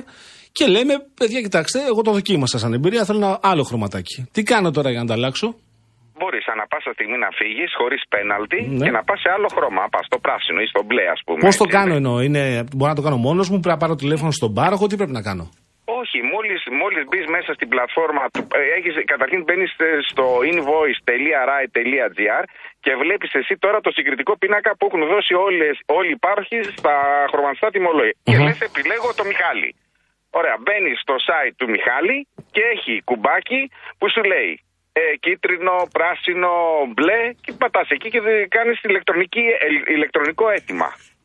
Άρα πώς μπαίνουμε να συγκρίνουμε το, το, να δούμε το συγκριτικό; Για πάμε. Invoice, invoice, τιμολόγιο δηλαδή, Ναι. .rae.gr. Τελεία. Μπαίνεις εκεί τώρα αυτή τη στιγμή, κάνει double click και θα σου ανοίξει ο πίνακας για τα οικιακά τιμολόγια. Μας για τα οικιακά κυρίως μας ενδιαφέρει. Για να μην πω τι έγινε και στους εμπορικούς καταναλωτές αυτές τις μέρες. Δεν ξέρω αν έχουμε χρόνο να το πούμε. ναι, Λοιπόν, θέλουμε να σας ρωτήσουμε γιατί ζητάνε κάποια τις επιδοτήσεις πίσω. Ναι, ναι, ναι, ναι, ναι Γιώργο. Είναι- υπάρχει αυτό είναι το τεχνικό Υπάρχει θέμα αυτό ή είναι κάτι άλλο; Υπάρχει μεγάλη αναστάτωση. Όχι, υπάρχει μεγάλη. Έχει κάνει γκέλα η κυβέρνηση, να ξέρεις. Ωραία, λοιπόν, μισό λεπτό. Επειδή ο χρόνος μας τώρα μετράει ανάποδα για το δελτίο ειδήσεων και την αλλαγή ώρας, θα, σε, θα σας χρειαστούμε Ναι, ναι, ναι, και ναι, μετά οκ. τις 6 Ωραία, για ωραία, λίγα ωραία. λεπτά ακόμα να μας εξηγήσετε και αυτό. Οκ, Ευχαριστούμε οκ. πολύ. Γεια, γεια.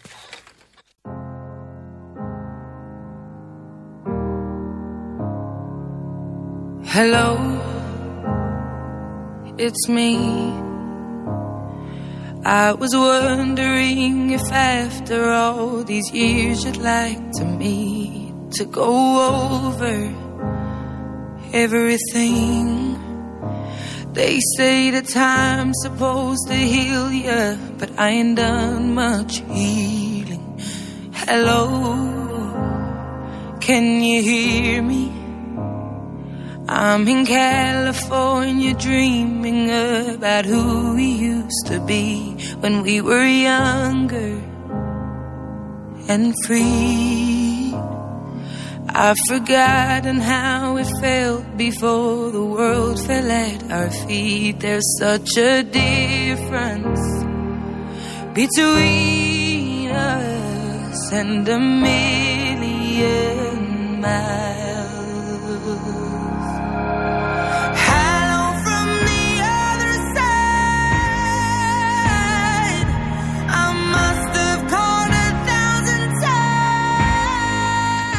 Εδώ τραγουδάμε Hello from the other side. Μην πατάτε πάνω στην Αντέλ να χαρείτε. Ναι, αλλά έχουμε τον άνθρωπο και περιμένει. να Εντάξει, ρε απαντήσει. παιδιά, η Αντέλ όμως έχει μία φωνή γάργαρη. Ο κύριος Χρονοτουλή συμπαθέστατος είναι και φίλος μας ο άνθρωπος. Άντε, άντε.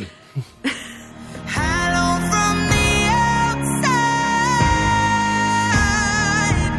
At least I can say that I've tried. Άντε, επειδή είναι ο κύριος Χρυστοδουλίδη, πάμε στην κουβέντα μας. Πάμε στην κουβέντα μας. Με φάγα. Λοιπόν, λέει η Σοφία. Μας ακούτε κύριε Χρυστοδουλίδη, έτσι; Μέχρι- Δόθηκε η παράταση μέχρι 5 Φεβρουαρίου για το επίδομα ηλεκτρικής Α. ενέργεια. Να και η είδηση. 5 Φεβρουαρίου λοιπόν η παράταση για το επίδομα. Η Σοφία λέει: Είμαι και εγώ ένας από τους επαγγελματίες που πήραν ένα βασάκι επιστροφής από τον πάροχο της. Ε, Μόλις λέει 6,67, 6 ευρώ και 67 λεπτά. Μου ήρθε λέει ξαφνικό στα πλάσια επειδή το γραφείο το έχω κλείσει από τον Ιούνιο του 2023.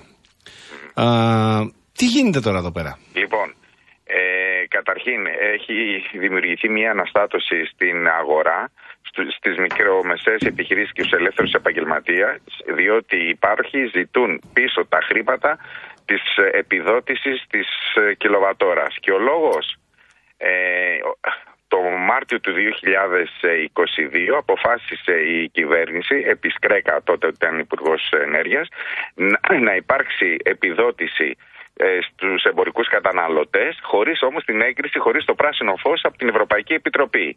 Έρχεται μετά η Ευρωπαϊκή Επιτροπή μετά από κάποιους μήνες και λέει πρώτον, παραβιάσατε το εξής κριτήριο.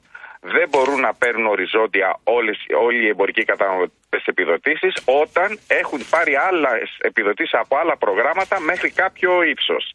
Δεύτε- ε, δεύτερον, α, οι μήνες οι οποίοι παίρναν τις επιδοτήσεις οι εμπορικοί καταναλωτές δεν είναι από τον Ιανουάριο του 2022 μέχρι τον Δεκέμβριο του 2022 αλλά από τον Φεβρουάριο μέχρι και τον Νοέμβριο.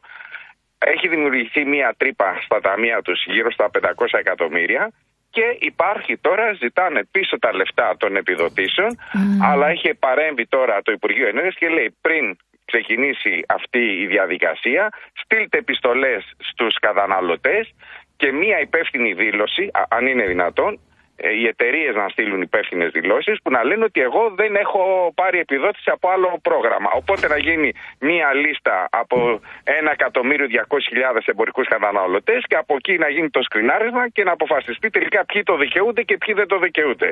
Βράσε όριζα. Μάλιστα.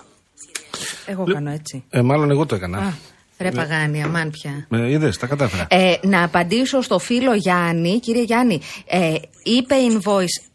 Τι θα γίνει, ρε άνθρωπε; Παιδιά, ε, πήγα να, τα- να το κλείσω πήγα, αλλά ξανά άνοιξε. Είπε είναι invoices. Τελεία. ραε. Invoice, όχι invoices. Είναι invoice. invoices, το βλέπω μπροστά μου, αγαπημένε μου κύριε Χριστοδουλίδη. Ναι, Είναι στο ναι, πληθυντικό. στο τέλος, Μες invoices. στο τέλος. Ναι. Invoices.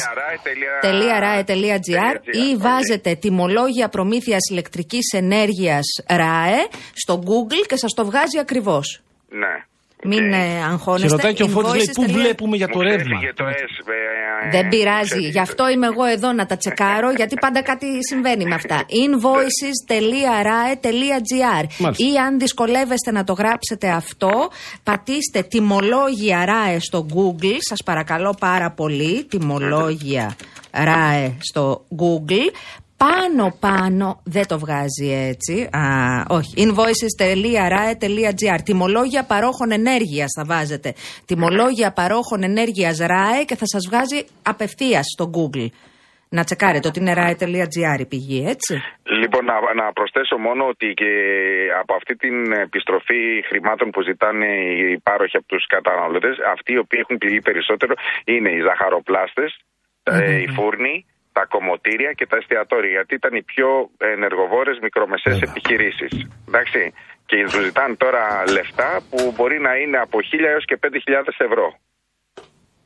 Ε, Εντάξει, εμένα, κεφαλικό. Ε, βέβαια. Ε, για το 2023 βλέπω εδώ, σύμφωνα με τον ε, Ιωβέ τώρα, ε, κύριε ε, Χριστοδουλίδη, ε, σε- από 40 έως 50% σε σύγκριση με τις υπόλοιπες ευρωπαϊκές αγορές και 42% πάνω από την τιμή συστήματος Nord Pool, η χονδρική τιμή ρεύματος της Ελλάδας για το 2023.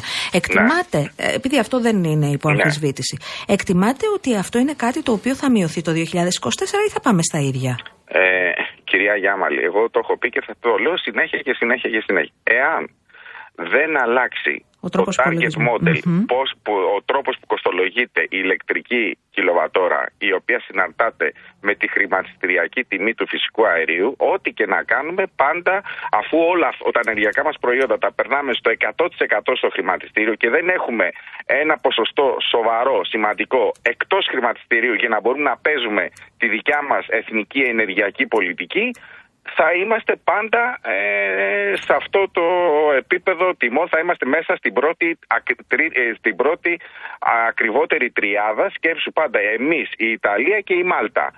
Λοιπόν, ε, αυ- αυτό κάποια στιγμή πρέπει να αλλάξει. Έχουμε πει με ποιον τρόπο θα αλλάξει. Επίσης πρέπει να αλλάξει κάπως και το ενεργειακό μας μείγμα. Δεν είναι δυνατόν η Ελλάδα είναι, προσέξτε, η δεύτερη χώρα στην Ευρωπαϊκή Ένωση σε ποσοστό ενεργειακής εξάρτησης. Ξέρετε ποιο είναι; 81% όταν ο μέσος όρος στην Ευρωπαϊκή Ένωση είναι 54%. Λοιπόν, ρε παιδιά, κάτι δεν, κάν- κάτι δεν κάνουμε καλά. Δεν κάνουμε καλά. Εδώ κυνηγάμε τις ανεμογεννήτριες. Είμαστε Ναι, Don Quixote ανεμογε- όλοι. Πρόσεξε, ανεμογεννήτρε Ναι. έχουμε γεμίσει παντού, χωρίς αποθηκευτικά συστήματα, παραδείγματος χάρη. Δεν υπάρχει διαθέσιμος ηλεκτρικός χώρος. Μιλάμε από πού να αρχίσεις και πού να τελειώνεις. Ε, δηλαδή θέλω να πω ότι έχουμε, και, α- έχουμε εγχώρια καύσιμα, τα οποία Ναι. είναι η γεωθερμία. Πρόσεξε, Γιώργο. Ναι. Η γεωθερμία, ξέρεις σε τι ποσοστό εκμεταλλεύεται η χώρα μας το, το γεωθερμικό δυναμικό; Στο 1%. Ξέρεις πόσο οι βόρειες χώρες; Το 17, 18, 20%. Δηλαδή θέλω να πω, π- μετά από την ανακύκλωση των οργανικών αποβλήτων για να, φτια... για να παράγεις βιοαέριο, Ναι, ναι, ναι. ούτε 1%. Ξέρεις πόσο έχουν οι σκανδιναβικές χώρες σε αυτό το ποσοστό; Άστο να μην σου πω. Ε, Δηλαδή, τεράστιο α- ποσοστό. Να ρωτήσω κάτι που πρέπει να καταλάβουν εδώ οι φίλοι μας. Συγγνώμη που σε διακόπτω έτσι, Μιχάλη. Ναι, ναι, λέει, ναι. λέει ο Γιώργος, αυτό, αυτό που λέμε για την επιστροφή, μάλλον για την επιστροφή, για τη χρέωση. Με την επιδότηση, λέω. Αφορά και τις πολυκατοικίες για το κοινό στο ρεύμα, που είναι και αυτό Ναι. Όχι, επαγγελματικό; Όχι, όχι, όχι, όχι, όχι, όχι, όχι, όχι. Εντάξει. Το λέμε γιατί έρχονται, μη- έχουμε τη μηνύματα Ναι, και όχι, ρωτάει όχι, ο κόσμος. ναι, όχι, δεν αφορά, όχι, όχι, όχι. Μάλιστα. Λοιπόν, Μιχάλης Χρυστοδουλίδης, τον ευχαριστούμε πάρα πολύ και θα τα ξαναπούμε. Ευχαριστώ πολύ. Ενεργειακή Το θέμα και η επιθεωρητά ενέργεια- μας. Τα θέματα της ενέργειας δεν τελειώνουν.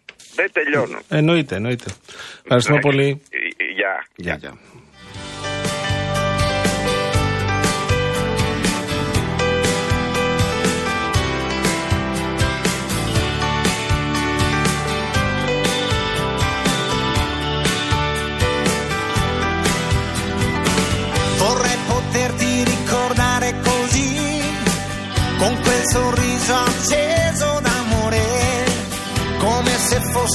fosse uscita di colpo lì un'occhiata di sole. Vorrei poterti ricordare, lo sai. Η Ευγενία λέει: Συγγνώμη, η επιδότηση δεν είναι από το κράτος γιατί τα ζητούν οι εταιρείε ενέργειας. Μα πάνω στους λογαριασμούς γινόταν και η επιδότηση, πάνω στους λογαριασμούς θα γίνει και το αίτημα για επιστροφή, η Ευγενία μου. Γι' αυτό κάποιοι λέγαμε ότι τότε αυτός ο τρόπος είναι άδικος. Γιατί Γιάννης κερνάει, Γιάννης πίνει. Ή μάλλον Γιάννης κερδίζει, Γιάννης λαμβάνει. che lasciano dietro sé, trovano da bere. Έρος Ραμαζότη. Θυμάσαι τον Έρος Ραμαζότη που είχε έρθει στη, στη Σύρο; Εκπομπή, μπράβο, ρούλα. Πού το θυμήθηκε εσύ τώρα αυτό; Ήμουνα μικρούλα, έβλεπα πολύ Το βλέπεις τηλεόραση. εσύ αυτό; Μπράβο. Υπάρχει άνθρωπος που δεν έβλεπε αυτή την εκπομπή. Θυμάσαι τι ποσοστά τηλεθέασης έκανε; Α, Τα θυμάμαι λέει. Λοιπόν, έχουμε τώρα τον, ε, τον ε, κύριο ε, Κώστα Μελά, τον ε, καθηγητή ε, οικονομίας και χαιρόμαστε πολύ που είναι κοντά μας. Καλησπέρα σας Καλησπέρα, κύριε κύριε Μελά. καθηγητά. Καλησπέρα και σε εσάς. Καλησπέρα. Καλή χρονιά, δεν έχουμε μιλήσει από την Επίσης, αλλαγή. επίσης, Να επίσης, είστε καλή καλά. χρονιά, ό,τι επιθυμείτε. Κάθε καλό. Κύριε Μελά, συζητούσαμε με τον Γιώργο, βλέπαμε και τα στοιχεία για το, ειδικό, για το ιδιωτικό χρέος. Ε, φαίνεται ότι χρωστάμε πάνω από ένα ΕΠ σε δημόσιο τράπεζες και funds. Είναι το ληξιπρόθεσμο ιδιωτικό χρέος και το λέω να κάτσουν οι ακροατές και οι ακροάτριες 224,2 δις. Ίσως και παραπάνω. Και παραπάνω. Τι γίνεται εδώ; Ίσως και παραπάνω. Λίγο παραπάνω. Αυτό είναι μία βόμβα στα θεμέλια της χώρας. Το καταλαβαίνω καλά. Κοιτάξτε, υπά- έχουμε το δημόσιο χρέος, το οποίο είναι γύρω στα 350 πόσο είναι. Ε, το, αν ε, βάλουμε και τα ενδοκυβερνητικό είναι 404, έχουμε αυτό το οποίο είναι γύρω στα 230-235. Βάντε, αν κάνουμε και προβολές το χρέος μετάβασης στα ασφαλιστικά ταμεία, στα επικουρικά κτλ. Καταλαβαίνετε ότι είναι πολλά τα χρέη που έχουμε. Αν υπολογίσουμε κατά το σημείο πώς χρωστάει ο ένας τον άλλον, καταλαβαίνετε ότι η Ελλάδα όλη χρωστάει. Λοιπόν, πράγματι τώρα το ιδιωτικό χρέος είναι ένα πρόβλημα τεράστιο ε, διότι μ, ε, πώς να το πούμε ενώ το δημόσιο χρέος είναι ρυθμισμένο μέχρι το 32 με χαμηλά επιτόκια ε, και με συγκεκριμένο ποσοστό που πρέπει να πληρώνουμε δηλαδή το χρεολύσια κάθε χρόνο μέχρι το 32 τουλάχιστον το ιδιωτικό χρέος δεν έχει καμία ρύθμιση υπόκειται στις διακοιμάσεις του επιτοκίου ε, και ξέρετε ότι τώρα βρισκόμαστε ή τουλάχιστον μέχρι τώρα αλλά και το πρώτο εξάμεινο του 2024 κατά πάσα πιθανότητα θα είμαστε ε, στο, στο, σε υψηλά επιτόκια, σε αυτά τα υψηλά επιτόκια με τα οποία προσπαθούν οι κεντρικές τράπεζες να καταπολεμήσουν τον πληθωρισμό. Αυτά τα υψηλά επιτόκια κυρίως χτυπούν ε, τους ανθρώπους οι οποίοι έχουν υποχρεώσεις ε, κυρίως προς τις τράπεζες αλλά τώρα έχουν φύγει από τις τράπεζες έχουν πάει στους ε, services όπως λέγονται έτσι το περισσότερο, το μεγαλύτερο ποσοστό και επίσης είναι στο θέμα των στεγαστικών όπου έχουμε ε, ε, πολύ μεγάλο αριθμό πληστηριασμών και το 2023 και το 2024 πρώτες κατοικίες και πάει λέγοντας. Δηλαδή είναι ένα κοινωνικό πρόβλημα τεράστιο και επίσης και είναι ένα πρόβλημα το οποίο δυσκολεύει πάρα πολύ τη μεγέθυνση της οικονομίας διότι όταν κάποιος έχει χαμηλούς μισθούς έχει χαμηλό μισθό και από αυτό το μισθό πρέπει να πληρώσει τις υποχρεώσεις προς την εφορία, προς τα ασφαλιστικά ταμεία ή προς τις τράπεζες, καταλαβαίνετε ότι για την κατανάλωση σημαίνει ελάχιστο. Βέβαια. Να ρωτήσω κάτι. Σε αυτό έχει παίξει ρόλο το ότι είχαμε έναν εξοδικαστικό, εξοδικαστικό μηχανισμό μέχρι και σχετικά πρόσφατα, ο οποίος ήταν πάρα πολύ δύσκολος για να λειτουργήσει για εταιρείες, για Χάλια ιδιώτες. Ήταν. ένα. έμπαινες μέσα και ε, ε, καθυστερούσες διότι δεν υπήρχαν απαντήσεις, δεν είναι ένα πράγμα ε, ταλαιπωρίας. Ε, κοιτάξτε, ε, νομίζω ότι τα προβλήματα που, προ- ε, που έχουν ε, που επιχείρησαν να λυθούν με αυτούς τους ε, μηχανισμούς ε, δεν είχαν την απόδοση την οποία ε, περιμέναμε. Έτσι, την απόδοση μάλλον που περίμεναν αυτοί που τους υιοθέτησαν, αυτοί που τους ο, ψήφισαν και τους έκαναν νόμους του κράτους. Ε, το ίδιο φαίνεται ότι έχουμε και τώρα παρά την ε, μεγάλη προσπάθεια η οποία καταβάλει αυτή η κυβέρνηση με διάφορους νόμους. Το θέμα δεν είναι αυτό. Το θέμα είναι ε, η λογική του κάθε νόμου. Δηλαδή ε, μπορούμε δηλαδή να, να, να, να, να, να λύσουμε το πρόβλημα του ιδιωτικού χρέους ε, ε, με δόσεις, ε, ώστε να μεγαλώνουμε τις δόσεις ε, ε, με όλα αυτά τα προβλήματα τα οποία υπάρχουν. Δεν ξέρω. Είναι, είναι, είναι, είναι, είναι, είναι ε, ένα θέμα πάρα πολύ Πάντω δύσκολο διαβάζω στο ότι ιδιωτικό χρέος. μέσα στο Δεκέμβριο, Νοέμβριο-Δεκέμβριο, 18 δις, οφειλές άνω των 18 δις βρίσκονται σε, στον εξοδικαστικό και Ναι, σε το τροχιά διάβασα ρύθμιση. και εγώ. Το διάβασα και εγώ. Θα δούμε όμως Θα γιατί... το δούμε. θα Και να δούμε ρωτήσω κάτι γιατί- άλλο. Ο κύριος- γιατί δεν ξέρουμε ακριβώς Ναι. πόσο από αυτά θα περάσει. Καταλαβαίνετε; Κατάλαβα. Ο κύριος Θεοχάρης τον περασμένο Ιούλιο είχε χαρακτηρίσει το. Ο, εννοώ ο Υπουργός Οικονομικών, ο κύριος Χάρης Θεοχάρης. Ναι, ναι. Απαντώντας σε μια επίκαιρη ερώτηση του κυρίου Κατρίνη από το κίνημα αλλαγής, το, το Πασό κίνημα αλλαγής, ε, είχε απαντήσει στο ερώτημα για το αν ε, χειρίζεται επιτυχώς η κυβέρνηση το ιδιωτικό χρέος ότι είμαστε στο 120% περίπου του ΑΕΠ. Ε, ο μέσος όρος στην Ευρωπαϊκή Ένωση είναι το 135% και ότι αυτό παρουσιάζει μια σταθερότητα. Από αυτά που καταλαβαίνω που. Πάλι καλά να λέμε, ο κύριος δηλαδή. Υπουργός, ναι. Εάν αν είναι βιώσιμο το ιδιωτικό χρέος, ε, είναι εργαλείο ανάπτυξης. Ένα σχόλιο γι' αυτό. Κοιτάξτε, το ληξιπρόθεσμο χρέος στην Ελλάδα είναι 120 δισεκατομμύρια. Ε, είναι 240 δισεκατομμύρια. Όχι γενικά το ιδιωτικό χρέος. Μμμ. Είναι άλλο πράγμα το ιδιωτικό χρέος και είναι άλλο πράγμα το ληξιπρόθεσμο ιδιωτικό χρέος. Γιατί Ο τώρα κύριος μιλάμε για Θεοχάρης χρέη- είπε το ιδιωτικό χρέος στην Ελλάδα στις 22 Ιουλίου του 2023, το, το ιδιωτικό χρέος στην Ελλάδα παραμένει σταθερό στο 120% περίπου του ΑΕΠ για την περίοδο 19-22. Ναι, δεν το ξέρω. Το- α- α- Εγώ αυτό που μπορώ να σας πω είναι ότι το ιδιωτικό χρέος είναι διαφορετικό πράγμα από αυτό που συζητάμε τώρα για το Μάλιστα. ληξιπρόθεσμο. Μάλιστα. Σωστά. Πράγματι, το ιδιωτικό χρέος στην Ελλάδα, γενικά το ιδιωτικό χρέος στην Ελλάδα είναι χαμηλότερο από των υπόλοιπων ευρωπαϊκών χωρών. Αυτό για μια σειρά λόγους. Ε, συγκεκριμένους, διότι στην Ελλάδα δεν είχαμε συνηθίσει, έχουμε αργήσει πάρα πολύ να χρησιμοποιούμε το δανεισμό, τον τραπεζικό ε, ή των άλλων εταιριών ε, για, τα, για τα, τις υποχρεώσεις μας. Ε, σε αντίθεση με τους Ευρωπαίους οι οποίοι πάρα πολλά χρόνια τώρα λειτουργούν προς αυτή την κατεύθυνση. Αλλά αυτό είναι τελείως διαφορετικό από αυτό που συζητάμε, αν έχω Μάλιστα. καταλάβει καλά. Μάλιστα. Τώρα, κύριε Μελά, ε, με τον πληθωρισμό το συζητούσαμε στην αρχή της ε, εκπομπής με τον ε, Γιώργο. Ε, σύμφωνα με τα στοιχεία της Eurostat, η χώρα μας είναι πρωταθλήτρια για το μήνα Δεκέμβριο σε πληθωρισμό. 3,7, ναι. Ακριβώς, σε πληθωρισμό, αλλά και στα τρόφιμα είναι στο Θεό, σε λάδι, τυρί. Τι άλλο είπαμε, ε, λάδι, τυρί, μισό λεπτό μην τα, μην τα πω και λάθος. Σε μια σειρά τροφίμων, στα φρούτα. Ναι, φρούτα, λάδι, τυρί, ναι. Ναι. Ε, εδώ ε, έλεγε ο Γιώργος ότι το να πάμε, γε- το να μειωθούν πάρα πολύ οι τιμές θα σημαίνει και ύφεση συνάμα. Ποια θα ήταν η λύση εδώ, γιατί οι τιμές είναι... Αν, αν μηδενιστεί ο πληθωρισμός, θα έπεφταν οι Ναι, κατάλαβα τιμές. τι θες να πεις, ναι, Κύριε ναι. καθηγητά, ή δεν θα ανέβαιναν. Και επίσης, αν μηδενιστεί ο πληθωρισμός, μήπως πάμε σε ένα αρνητικό πληθωρισμό και αυτό μπορεί να σημαίνει Ε, ύφεση; Όταν ε, μηδενιστεί ο πληθωρισμός, πράγματι, όταν ο πληθωρισμός είναι αρνητικός ή μηδενικός, πράγματι η οικονομία είναι σε μια εφεσιακή κατάσταση. Μάλλον είναι προμη- ή είναι ή προμηνύεται ότι θα πάει. Ε, όμως εδώ ε, έχουμε μια κατάσταση η οποία ε, πραγματικά είναι λίγο περίεργη και είναι λίγο ειδική για την Ελλάδα. Πράγματι η Ελλάδα είναι πρωταθλήτρια σε αυτά τα προϊόντα που είπατε και στα τρόφιμα. Ε, νομίζω ότι από τη στιγμή που είναι πρωταθλήτρια πρέπει να αναζητήσουμε εκτός από τους διεθνείς ε, λόγους ε, και τους ειδικούς μας λόγους. Δηλαδή τι είναι αυτό που δεν λειτουργεί στην Ελλάδα και έχουμε αυτό τον υψηλό πληθωρισμό στα συγκεκριμενα προϊόντα. Νομίζω ότι ε, δεν είναι κάτι καινούριο, δηλαδή ε, μην ψάχνουμε την τελική, την τελική τιμή στα σούπερ μάρκετς. Πρέπει να δούμε όλη την αλυσίδα της παραγωγής, από τον ε, παραγωγό, ε, από τον έμπορο, το, το μεταπράτη και πάει λέγοντα. Εκεί πρέπει να ψάξει η κυβέρνηση να δει γιατί έχουμε αυτές τις ε, υψηλές τιμές ε, στα τρόφιμα. Ε, Μάλιστα. ε, και εκεί υπάρχει μόνο ο έλεγχος, δηλαδή το να πάμε στην τελική τιμή και να πούμε τελική τιμή. Βεβαίως η τελική τιμή πρέπει να ελεγχθεί κατά πόσον ε, το ποσοστό κέρδους αυτών των τελικών ε, πολιτών ε, είναι σωστό, δηλαδή δεν είναι υπέρμετρο. Αλλά πρέπει να ψάξουμε και όλη την αλυσίδα της παραγωγής. Χθες, μιλώντας με τον πρόεδρο της ε, Ένωσης Εργαζομένων Καταναλωτών, τον κύριο Απόστολο Ραυτόπουλο, εδώ στην εκπομπή μας, μας είπε τα ηλεκτρονικά, τα ηλεκτρονικά τιμολόγια θα ήταν μια λύση.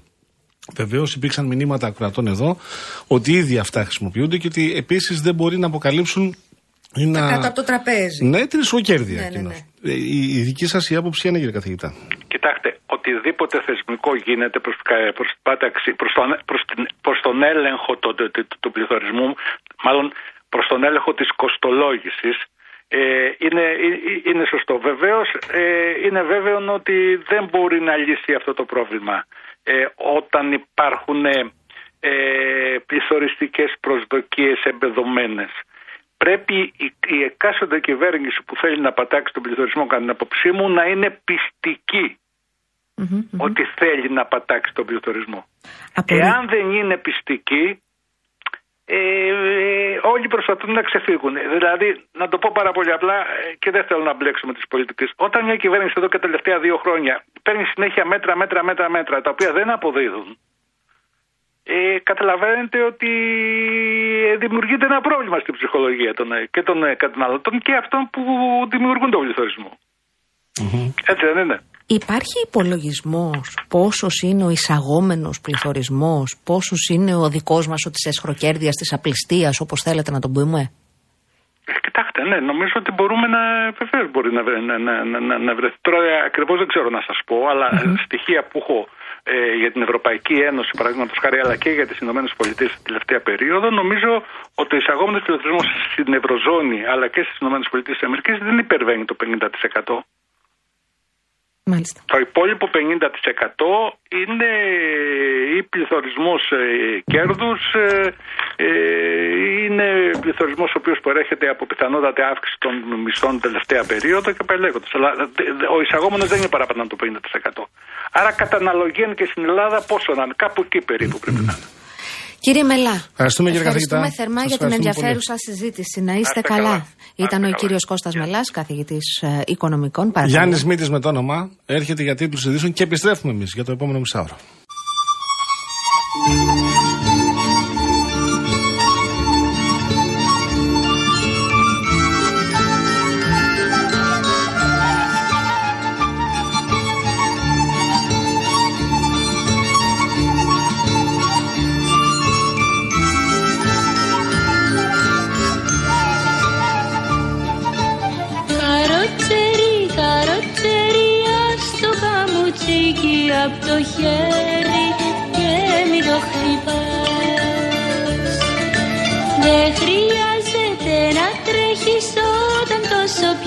Κοντά σου έχεις εκείνον που αγαπάς. Ας το ταμάξι μονάχο να κυλάει κι όπου κι αν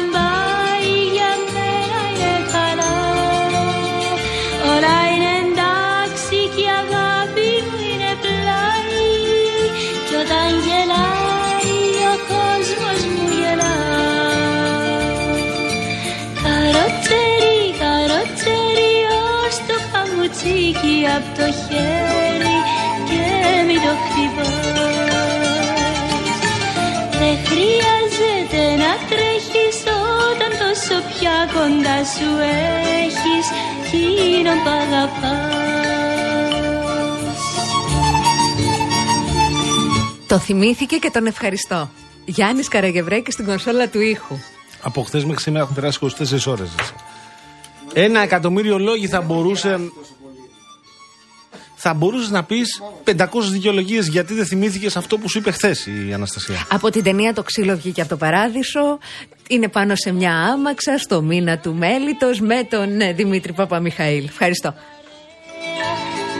δίπλα μου έντονα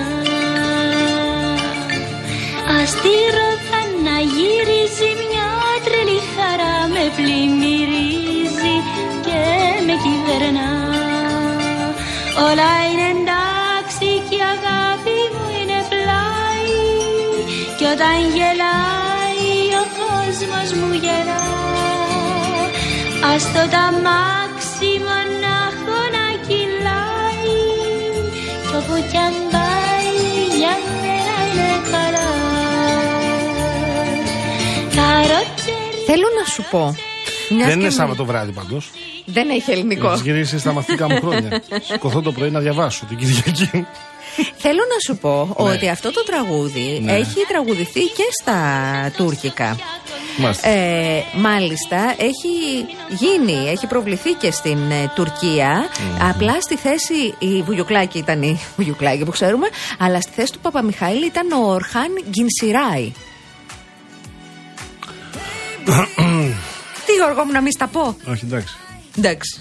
Ακούγεται λίγο σαν ε, μελλοντικός ποδοσφαιριστής του Παναθηναϊκού αυτός. Αμφιβάλλω να ζει ο άνθρωπος. Το ονοματεπώνυμο εννοώ. Α. Ναι, γιατί τρέχει μεταγραφική περίοδος μέχρι 31 Ιανουαρίου. Ε, δεν θα έρθουνε. Τι έγινε χθες, Γιώργο μου, κέρδισε η ομάδα σου; Ε, εντάξει, τα πέναλτι. Ήταν ένα παιχνίδι, δύο ομάδες. Γιατί είσαι έτσι μετριοπαθής όταν Εξαιρετικές. κερδίζει ο γάνα- ο- η ομάδα σου; Γιατί έχω να πάρω πρωτάθλημα κάτι δεκαετίες η Γιαμαλή. Πόσε, Ρε Γιώργο; Ε, έχω να πάρω από το 2010 πότε έχω να πάρω. Πότε πήγα τελευταία φορά. Όχι. Πήγα και το 2014, δεν θυμάμαι. Ναι, να το ψάξω, περίμενα. Ε, δεν είναι πάντως συχνό να παίρνει ο Παναθηναϊκός πρωτάθλημα. Τώρα, άσε, δεν θέλω εγώ να λέω πολλά. Και πέρσι λέγαμε να πάρουμε το πρωτάθλημα. Ε, μείναμε με, τη... με την καλή διάθεση. Τι με κοιτάς. Οπότε εγώ προσπαθώ να μην είμαι εριστικός. Να είσαι μετριοπαθής. Για να μην σου το Ναι. Όσο γυρίσουν. μπορώ. Ναι, γιατί μετά κατάλαβες. Θέλω να σας πω ότι αυτή η συζήτηση. Άσε που έχω πάρα πολλούς φίλους Ολυμπιακούς. Ένα να αυτό. φανταστείς πόσους φίλους Ολυμπιακούς έχω. Και δύο, αυτή η συζήτηση, φίλες και φίλοι, μπορεί να τους βλέπετε έτσι πολύ πολιτισμένους στα μικρόφωνα του Real FM. αλλά έξω από την πόρτα του στούντιο δεν μπορώ να σας εξηγήσω αυτοί που τους αφορά πώς κάνουνε. Λες και είσαι σε κερκίδα. Καμιά ομάδα θα φτιάξετε και τι είπες ρε και όχι και αυτό και το ένα και το άλλο. Κουτουλίδια οριακά. όχι κουτουλίδια γιατί είναι φίλοι και αγαπημένοι Ναι, δεν συνάδελφοι. έχει τέτοια, ναι. Αλλά υπάρχει μία ένταση και μικροεπισόδια πάντα. Όποτε πιάνουν ε, τις ομάδες τους και τι έπαθε μία και τι έπαθε η άλλη. Εντάξει, εγώ ρώτησα απλά ένα φίλο, φίλο μου, φίλο μου. Το μόνο που έκανα. Αλλά ξέρω ότι αυτό που έκανα θα το πληρώσω πέντε μετά Ε. στην πορεία. Μπάλα είναι, γυρνάει. Ενώ φτάσαν τα- στην διαδικασία των πέναλτι, το ρώτησα αν κατά την άποψή του το τελευταίο πέναλτι ήταν offside. Παναθηναϊκού. Καταλαβαίνεις ότι τον πείραξα. Θα με περιμένει αυτός, θα μου πει. Γιατί ο Ολυμπιακός είναι μια πολύ μεγάλη ομάδα. Ο Παναθηναϊκός, η ΑΕΚ, ο ΠΑΟΚ. Έχουμε ένα πρωτάθλημα το οποίο έχει ανταγωνισμό, δόξα τω Θεώ, παρακολουθούμε. Ε, βέβαια. Πάντως τα πρωταθλήματα ο Ολυμπιακός θα έχει μαζέψει έτσι για να μην κοροϊδευόμαστε τώρα τα τελευταία πολλά χρόνια. Μάλιστα. Ό,τι πείτε, δεν, δεν έχω να σου φέρω καμία αντίρρηση. Τι να πω δηλαδή, ότι δεν είναι απόγευμα, δεν είναι 6 και 36 και ότι είναι 6 και 36 το πρωί. Απόγευμα είναι. Εδώ είμαστε εμείς και θα είμαστε μέχρι τις 7. Στείλτε τα μηνυματάκια σας, να χαλαρώσουμε λίγο. Κάναμε πολλή επικαιρότητα. Λίγο Ναι. πιο ζεν σας θέλω. Ναι, γιατί εδώ βλέπω και διάφορους διάφορες. Είσαστε σε mood. Όπου. Αυτό που λες ρε παιδί μου, ωραίο μήνυμα έγραψε αυτός τώρα. Το σκέφτηκε πολύ να το γράψει αυτό το μήνυμα. Αλλά είναι και κάποια μηνύματα εξαιρετικά, πραγματικά εξαιρετικά. Ε, οι άλλοι έχετε ένα, αυτό το, αυτή την ευγένεια, τη γαλατική που μας χαρακτηρίζει ως λαό. Γενικά πάντως, εμείς δεν σας φταίμε, παιδιά. Έτσι. Αφού τα συζητάμε, ούτε για το τι κάνει η κυβέρνηση, ούτε για το τι κάνει η αντιπολίτευση, ούτε Ε, για ένας το θα τι έχει κάνει κάνουν οι τούμπα τώρα. Ευρωπαίοι. Λέει να ρωτήσω, λέει τον Πρωθυπουργό, αν ισχύει ότι ε, το Αιγαίο έχει σύνορα ή ότι ανοίξει τα ψάρια του. Τι, τώρα, τι έχεις εσύ μες στο μυαλό σου και τι έχεις διαβάσει και τι έχεις μπερδέψει και τι έχεις στείλει; Τι να σου πω τώρα; Τι να σου πω; Μπορεί να είναι, ξέρω εγώ, μια σκέψη που έχεις φανταστική. Αυτό δεν προκύπτει από κάπου πάντως. Δεν έχει γίνει κάποια σχετική δήλωση. Είχαν ρωτήσει μια φορά μια κοπέλα μ, για, για, για Ενώ κάτι. στη για Νέα μια- Δημοκρατία που κυβερνάει σήμερα, αυτό θέλω να πω. Ναι, ναι, για συγγνώμη. μια ομάδα, ξέρω εγώ, πώς σας, ε, τι, τι σκέφτεστε τώρα που πήγε ο τάδες στην τάδε ομάδα. Και τι απάντησε η κοπέλα; Υπάρχει στο YouTube, άμα το ψάξετε. Σκέφτομαι φανταστικά. Μια ωραία απάντηση. Βρίσκεις αυτή την απάντηση, την απάντηση και δεν χρειάζεται να σε ρωτήσει άλλου. Δηλαδή. Φανταστικά, τέλος. Είναι το συνέστημά μου. Σου κάνω προβολή. Παρουσιάζω το συνέστημά μου. Γιάννης Καραγευρέκη, είπες, είπες, ε; Ή, δεν είπα, που μου ξεκίνησε με καροτσέρι. Και τον ευχαριστώ για τους Pet Shop Boys. Να το. Μπράβο, Γιάννη μου. Ευχαριστούμε πολύ. Λοιπόν, ε, μην ξεχνιόμαστε, έχουμε και άλλα θέματα. 103 103 θάνατοι από κορονοϊό. 68 διασωληνωμένοι σαρώνει αυτή η υποπαραλλαγή GN1. Προσοχή, προσοχή. Και μασκούλες επίσης. Βλέπω εδώ, δεν θα, δεν θα κάνω τη χάρη να, να αναφερθώ ονομαστικά, αλλά βλέπω εδώ. Ρε Γιώργο μου, το επάγγελμα προεδρικός είναι, είναι σταθερό επάγγελμα και δεν χάνεις ποτέ τη δουλίτσα σου έτσι, ε. Είναι Προεδρικός. καταπληκτικό, ναι, ναι, ναι. ναι. Βέβαια. Ναι, ρε, εσύ. Φοβερό πράγμα. Αν είσαι προεδρικός, γενικά, αν είσαι Ε, Γενικά, προεδρικός στο- αν είσαι προεδρικός σε ένα κόμμα. σε ένα κόμμα, Να είσαι μετά σε ένα σύλλογο. Ποδοσφαιρικό. το, Ε, το προεδρικός δεν χάνει ποτέ. Όχι, άμα είσαι Λυπάμαι προεδρικός, που δεν μπορώ, δεν έχω έτσι τέτοια. Γιατί και εσύ, γιατί, γιατί δεν προσέχεις και εσύ; Γιατί; Γιατί όπως λέει και ο μπαμπάς μου ένα κούτελο δούμε.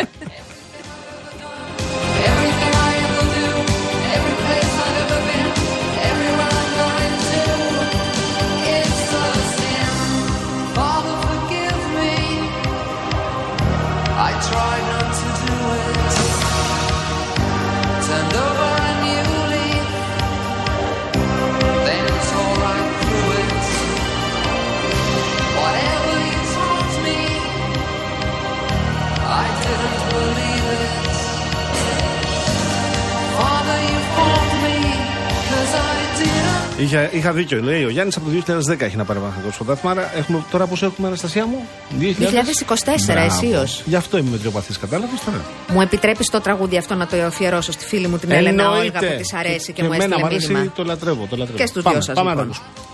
For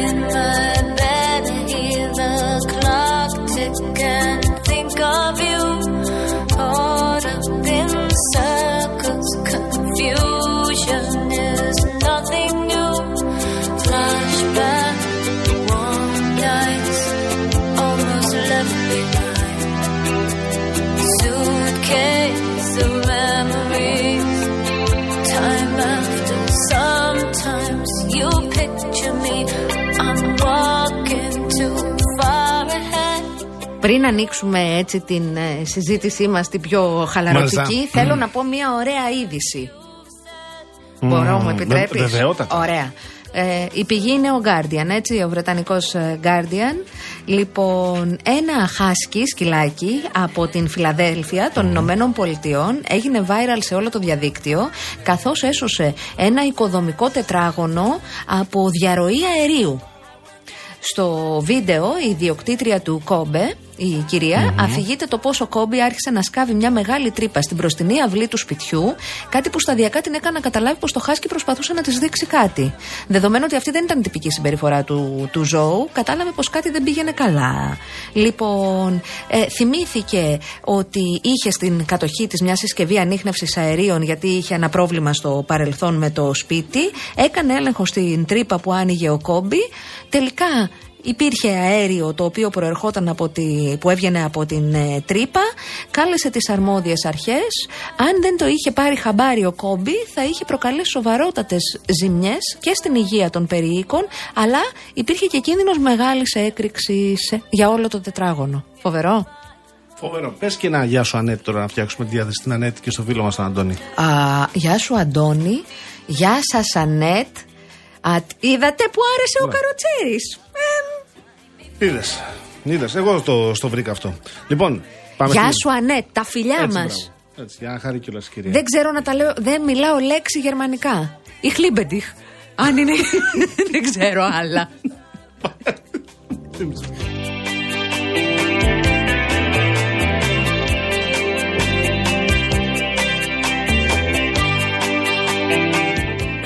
Μου θύμισες. Ε, Θα κάνω το γεβόγιατζι. Τσέτσα κοκκινέζικα. Ιωτέ άμμο ιταλικά. Σε βουζέν τα μάκη στη φρανσέζικα. Ρόδο πριν από 30 χρόνια. Η Χλίμπεντιχ. Για να- Έχω και κότερο, πάμε μια βόλτα. Και από αυτό. Γκρίκα μάκι. Λοιπόν, και μου στέλνει η φίλη μου Μαρία και μου λέει: Τι λες για το, το γνήσιο, το βρώμικο, έχεις μείνει πάρα πολύ πίσω. The art of dirty λέει. Ήξερε εσύ ότι υπάρχει The art of dirty. Έχει γίνει και αυτό τέτοιο. Εγώ θέλω να σου πω που θα σε σοκάρω τώρα. Ναι. Είναι σε. Pulled pork λέει. Ναι, Τι είναι το pulled- pulled pork; pulled pork είναι το po- pulled pork belly. Είναι το Αυτό. χοιρινό που το Μπερδεύει, κάνουν συγγνώμη, είναι. Έπαθα σοκ. Συγγνώμη. Δεν λέει παρκαρισμένο κοτόπουλο. Εγώ διάβαζα παρκαρισμένο κοτόπουλο. ένα Παναρισμένο κοτόπουλο λέει. Λέω και εγώ τι, τι παρκαρισμένο κοτόπουλο. Τι είναι Το αυτά που- παίρνουν το κοτόπουλο, Ναι. το παρκάρουν σε μια γωνία. Εντάξει, παναρισμένο λέει. Ναι. Λοιπόν, θέλω να σου πω Και ότι pulled pork. στο κέντρο της Αθήνας Ναι. ένα από τα πολύ καλά εστιατόρια που έχουν και αστέρι Μισελέν δίπλα ναι. άνοιξε καντίνα για βρώμικο. Έλα ρε εσύ. Ναι, και, Και θα... τι βάζουνε μέσα; Τα Βάζουνε υλικά που βραστολικάνικο. μένουν από το Μισελενάτο. Κάνουν πιο γκουρμέ βρώμικα. Α, Θα πέσει φωτιά να μας κάψει. Καθετοποίηση παραγωγής. Έτσι. Ναι. Ε, ναι, γιατί φαντάζομαι ότι ένα τε, εστιατόριο που έχει μενού συγκεκριμένο, πολύ ιδιαίτερο, πολύ κοστοβόρο, έχει και πάρα πολύ φύρα. Ε, η φύρα πάει κατευθείαν δίπλα και γίνεται σαντουιτσάρε. Έξυπνο. Ναι, Τσακουνιά, αλλά για αυτό να μην το πω πούνε κάτι άλλο. Το βρώμικο είναι αυτό που είπαμε. Έχει βραστό λουκάνικο μέσα, Ναι. σως για να γλιστράει, μαρούλι, καραμελωμένο κρεμμύδι, Ναι. Πατάτα. μαγιονέζες αυτά όλα μέσα. Εντάξει, εγώ δεν τρελαίνω με τις πατάτες, αλλά βάλτε και αυτό μέσα που πάμε special. Θα το Εγώ φάμε. δεν έχω πρόβλημα με το βρώμικο όπως το περιγράφεις. Αυτό είναι το βρώμικο, παιδί μου. Τα άλλα είναι καθαρά. Απορία τώρα. Παλιά, συγγνώμη να σου πω, γιατί εσύ δεν το έχεις περάσει αυτό. Σίγουρο Ο είναι. πατέρας σου το έχει σίγουρα περάσει. Να φας βρώμικο, παλιά όμως. Ο μπαμπάς μου δεν θα τρώγε ποτέ κάτι που το λένε βρώμικο αφετηριακά. Ναι. Τον πιάνει ψυχή Πάει του. στο γήπεδο. Πήγαινε στο Πάει, γήπεδο. πάει, πάει. Έχει, Πήγαινε, καλά, ωραία. έχει διαρκεία ο Γιάμαλης στην Α, ΑΕΚ. μπράβο. Δεν μπορεί να μην έχει πεινάσει μια φορά. Δεν μπορεί να μην θα φάω απ' έξω από τον Μπαρμπαμίτσο, τον Μπαρμπακώστα, τον Μπαρμπαγιώργο. Δεν γίνεται. Εγώ έχω φάει. Τώρα εξαρτάται τι θα πέσεις. Είχα. Γιατί άμα δεν πέσεις αυτό που. Που είχες στο μυαλό σου; Μπορεί να πέσεις μετά. Τώρα, να σε Και ρωτήσω. ήταν άλλο κάτι. πράγμα, βέβαια, όταν πίναγες και έβγαινε από το γήπεδο και σου λέγανε φάε το βρώμικο και να μην ήταν ψημένο το λουκάνικο, το τρώγες γιατί πίναγες, καταλαβέ. Και αν έχεις φωνάξει κιόλας και λίγο και αν είχες, έχει πιάσει και το κρύο, Είναι και ζεστό αυτό. ό,τι σου ωραίο. δίνανε εκεί το έτρωγες. Αλλά δεν ξέρω, οι υπηρεσίες δεν είχαν προχωρήσει τόσο πολύ όσο στις μέρες μας. Δηλαδή, αν γινόταν και ένας έλεγχος, μπορεί να ε, πέθαναν τα σύννεφα όλοι. Πάντως γενικά όλα αυτά έχουν άδειες, μην, ε, μην τους ανθρώπους. Όχι, ρε, εσύ, εγώ είπα πριν από 20-25 Ναι. χρόνια 30. Λέω. Σήμερα λέω δεν τώρα. κατεβάζεις Αυτό πάγκο είπα. έτσι. Σήμερα είναι όλοι κύριοι, καθαρά, όλα εξαιρετικά. Γαντάκι. Γαντάκι, καρτελίτσα, σου λένε τι είναι αυτό, πώς το θες να το φας; Ίσο- Είναι, σήμερα είναι εμπειρία καταπληκτική, απολαυστική. Εγώ λέω και εκείνα τα χρόνια τότε. Λάχανο. Και λάχανο, εννοείται τι, χωρίς λάχανο τι. Κάτσε παγάνι τώρα, μου το έχεις χοντρίνει πάρα πολύ. και Είναι από το. πάνω είναι οι κρέμες. Είναι οι Όλες σάλτσες οι για να- σως. Αυτό. Ωραία. Άρα, παίρνουμε την ψωμούρα. Γιατί Αυτό είναι θέλει ειδική επιστήμη για ψωμούρα. να το φας, δηλαδή. Θέλει ειδικότητα. Θέλει δεν είναι. τρόπο. Ναι. Και θέλει και ανοίγματα, δεν είναι. Χωρίς να λερωθείς. Α, Εγώ δεν έχω φτάσει εκεί ακόμα. Εγώ λέω, οκ, απλά να το φας. Λουκάνικο. Ναι. Δεν τρώγεται μέσα στο αυτοκίνητο αυτό. Περίμενε. Θα το πας για πλύσιμο στο επόμενο δεκάλεπτο. Λουκάνικο. Τριμμένο λάχανο. Ναι, αυτά είναι μέσα. Τριμμένο Είναι παραπετούμενα. καρότο. Αυτά είναι στοιχειώδη. Και τριμμένο καρότο. Καλά. Καραμελωμένο κρεμμύδι. Και γι' αυτό ψηνόμαστε. Ωραία. Ε, κέτσαπ μουστάρδα μαγιονέζα. Βάλε. Ωραία. Ε, εμένα μου αρέσει αυτό το άλλο το καυτερό που έχουν, αλλά αυτό είναι δικό μου θέμα. Βάλε και από αυτά. Ωραία. Εγώ θα ήθελα και μια πατατούλα γιατί είμαι πατατό. Ε, Βάλε και πατάτα, δεν θα χαλάσουμε εκεί. Αυτό. Με διπλό βραστό λουκάνικο. Υπάρχει και με το ψητό, αλλά αυτό μπορεί να συνοχλήσει το στομάχι λίγο αν είσαι τέτοιο, καταλαβαίνεις. Ενώ το βραστό είναι πιο. Κατεβαίνει πιο εύκολα. Ε, μα, καταλαβαίνεις. Αυτό είναι τώρα, μην κορυδευόμαστε. Εγώ έχω δει όμως αυτές τις Ναι. καντίνες, πέρα από το λουκάνικο το βραστό που λες. Επιστήμονε οι άνθρωποι τώρα, μπράβο τους. Μπράβο τους. Το, το λουκάνικο το βραστό είναι το Φραγκφούρτης. Ναι. Το, το ψητό δεν είναι το Φραγκφούρτης, αν δεν κάνω λάθος. Όχι, Είναι δεν λίγο είναι. πιο πικάντικο. Βάζανε και φραγκφούρτης παλιά. Τώρα, έτσι όπως ήμασταν πιωμένοι εμείς και πηγαίναμε και τρώγαμε τα, μαύρα, τα, αυτά τα βρώμικα, πού να καταλάβουμε τι βάζανε. Πού είναι ο real blogger, ε, real Δεν blogger, φαίνεται. πε- τοποθετήσου επί του θέματος. Εγώ τώρα με- αναφέρομαι στην περίοδο ακούς 90, 91, 92, 93 που πήγαινα με κάτι φίλους μου και ανάμεσα σε αυτούς είναι και ενεργεία βουλευτές. Αλλά δεν θα πω ποιοι είναι. Τώρα πάνε για βρώμικο. δεν ξέρω. Εσύ δεν πας. νομίζω. Αυτοί πάνε. Δεν νομίζω. Βαστάει.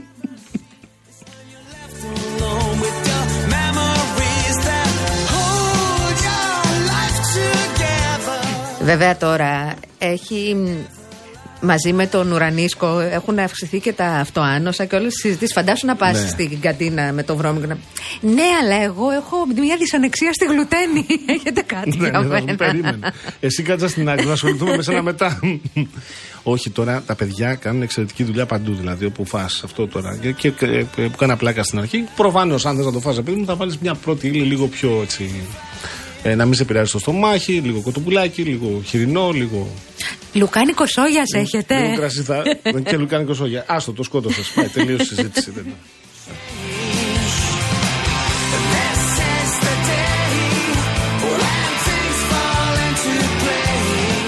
Ο Λάμπρος λέει, καλησπέρα από το Μόντρεαλ. Καλησπέρα, καλημέρα, δεν ξέρω. Ε, ήμουν ε, Νέα Υόρκη την περασμένη εβδομάδα. Το βρώμικο εκεί λέει είναι καταβρώμικο. Έβλεπα να τρώνε και μου ερχόταν μετός. Ε. Εντάξει, τώρα νομίζω ότι είσαι υπερβολικός λάμπρο μου. Εγώ που έχω δει λίγα βίντεο Νέα εκεί. Υόρκη, λέει. Ναι. Ε, νομίζω ότι έχει ατελείωτες επιλογές. Και έχει κάτι hot dog, ρε παιδί μου, τα οποία τώρα είναι επίσης σε άλλο επίπεδο. Ε, τώρα η Νέα Υόρκη είναι τεράστια επίσης. Έτσι είναι, μπορεί να ορίζεται κάποια συνοικία που να μην ήταν πολύ. Ε, αυτά εμείς τα χρησιμοποιούσαμε παλιά μετά, από κα- κάποια έξοδο που ίσως πίναμε κανένα ποτηράκι παραπάνω και θέλαμε λίγο να φέρουμε το στομάχι μας να συνέλθει. Γιατί δεν πήγανε για ένα πατσά, Γιώργο μου; Έχω πάει για πατσά. Αυτά είναι τα πράγματα. Γιατί; Ε, είναι μπόχαλος ο πατσάς. Έχει το σκόρδο που τα καλύπτει όλα. Τι είναι, Νίκο Μπογιόπουλε, έχεις επί του πατσά κάποιο σχόλιο; Έρχεται. Ε, έλα, έλα, πασάκα μου. Λοιπόν, έλεγα να το κάνω εκτός αέρα, αλλά θα σας κάνω την πρόταση στον αέρα. Πάμε. Σήμερα είναι η επέτειο 40 χρόνων από το θάνατο του τεράστιου Τσιτσάνη. Ε, ο οποίος μάλιστα γεννήθηκε και πέθανε την ίδια μέρα. Αύριο λοιπόν ως Real έχουμε προγραμματίσει μια εκπομπή τιμής, αφιέρωμα με καλεσμένο εδώ τον τεράστιο, τον κορυφαίο, τον Γιώργο Τουνταλάρα. Πολύ ωραία. Όμως ε, όταν μιλάμε για Τσιτσάνι ε, μιλάμε για την ε, για έναν ωκεανό σε ό,τι αφορά τον πολιτισμό αυτού του τόπου και σας προτείνω λοιπόν το αφιέρωμα στο Τσιτσάνι αύριο να ξεκινήσει στις 6 να είμαστε μαζί δηλαδή εδώ εάν δεν έχετε κάτι καλύτερο να κάνετε Μεγάλη Μια μας αντίρρηση. τιμή. Μεγάλη μας χαρά. και να περιμένουμε τον Γιώργο τον Ταλάρα στις 7 Θα είναι εδώ και ο μαέστρος, ο σπουδαίος, ο Ανδρέας ο Κατσιγιάννης από την Εστουδιαντίνα και να συνεχίσουμε μετά εμείς όπως το Με έχουμε μεγάλη μας Με προγραμματίσει. μεγάλη μας χαρά. Οκ, τα λέμε αύριο στις 6. Λοιπόν, ακούσατε αύριο μεγάλο αφιέρωμα. Ε, δεν θα πούμε από τις 7, όπως είπε ο Νίκος, από τις 6. Ακόμα καλύτερα, μεγάλη μας χαρά, ούτως ή άλλως, να θυμίσω εγώ ότι ο Real Vlogger και άλλοι ακροατές ήδη από χθες ζητούσαν να πάμε μουσικά τις Παρασκευές όπως κάναμε στις γιορτές. Και θα το πράξουμε. Και θα το πράξουμε και θα το πράξουμε και με την ε, ποιότητα. Εμείς και- θα πάμε για μία ώρα με μερικά πράγματα. Ενημερωτικά, fast track. Fast- πολύ γρήγορα όμως, για να Έτσι. ε, παραδώσουμε στις 6 και θα τα παραδώσουμε στη τέλη. Θα είμαστε και εμείς. Θα είμαστε όλοι εδώ. Ε, και νομίζω ότι θα είναι μια εξαιρετική ε, βραδιά. Όπω κάνει ο Real FM, όχι μόνο τις Παρασκευές, ε, κάθε, κάθε μέρα. Τώρα θέλω να σας πω ότι έρχεται η Real News, να το προλάβω να το πω κυρία Ψάλτη, σας παρακαλώ. Και έρχεται ε, μαζί με, το, με τα αποκλειστικά της, τι συνεντεύξεις και την αρθογραφία της, με εξαιρετικές προσφορές και αυτή την Κυριακή. Έρχεται με δύο βιβλία μέσα στη Χιονοθιέλα, ένα δυνατό θρίλερ από τη συγγραφέα best seller της Wall Street Journal, την Μελίντα Λί. Μαζί συμπληρώστε τη συλλογή σας με τα αστυνομικά μυθιστορήματα από τη, βιβλιοθή- από τη βιβλιοθήκη της Real. Ακόμη δώρη επιταγή 5 ευρώ από τα σούπερ μάρκετ Bazaar και σκάνατε και κέρδισε στη στιγμή επώνυμες δωρεπιταγέ ή μετρητά από το Παντού App. Οι προσφορές Bazaar και Παντού ισχύουν και στην απλή έκδοση αυτή την Κυριακή με τη Real News. Επειδή είμαι εγώ γυναίκα φίνα ντερμπεντέρισα, θα πω ένα διαγωνισμό.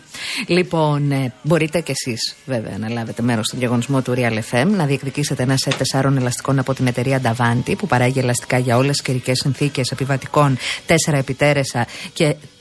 Είπα 4 επιτέρεσα. Μπράβο μου. Ένα, αυτό καινούριο. 4x4 και SUV αυτοκινήτων, καθώς και μια ευρεία εμπορική σειρά για βαν. Ο όμιλος εταιριών Σπανός έχει την αποκλειστική εισαγωγή και διανομή των ελαστικών Davanti και μια smart τηλεόραση FNU 50 inch με ανάλυση 4K για εκπληκτική εικόνα, πλήθος εφαρμογών όπως Netflix και Amazon Prime Video και με λειτουργικό Android και Google Assistant με φωνητικές εντολές. Τι πρέπει να κάνετε για να πάρετε μέρος, να μπείτε στο Instagram, στον επίσημο λογαριασμό Παπάκι Real Group Chris, θα το βρείτε πάνω-πάνω, να ακολουθήσετε τις οδηγίες. Καλή σας επιτυχία. Η εκκλήρωση θα γίνει στην εκπομπή της Κάτιας Μακρύ. Ήρθε η ώρα να φύγουμε. Φεύγουμε. Βεβαίως, η κυρία Μαρία Ψάλτη ήταν στην κονσόλα του ήχου, εορτάζουσα, χρόνια της πολλά. Η κυρία Δέσποινα Καλοχέρη ήταν στο τηλεφωνικό κέντρο, ο Γιώργος Παγάνης στο μικρόφωνο. Αναστασία Γιάμαλη στο άλλο μικρόφωνο. Τα λέμε αύριο εδώ. Έρχεται τώρα Μύτη και έπειτα Νίκος Μπογιόπουλος. Τα φιλιά μας, γεια σας. Χαίρετε.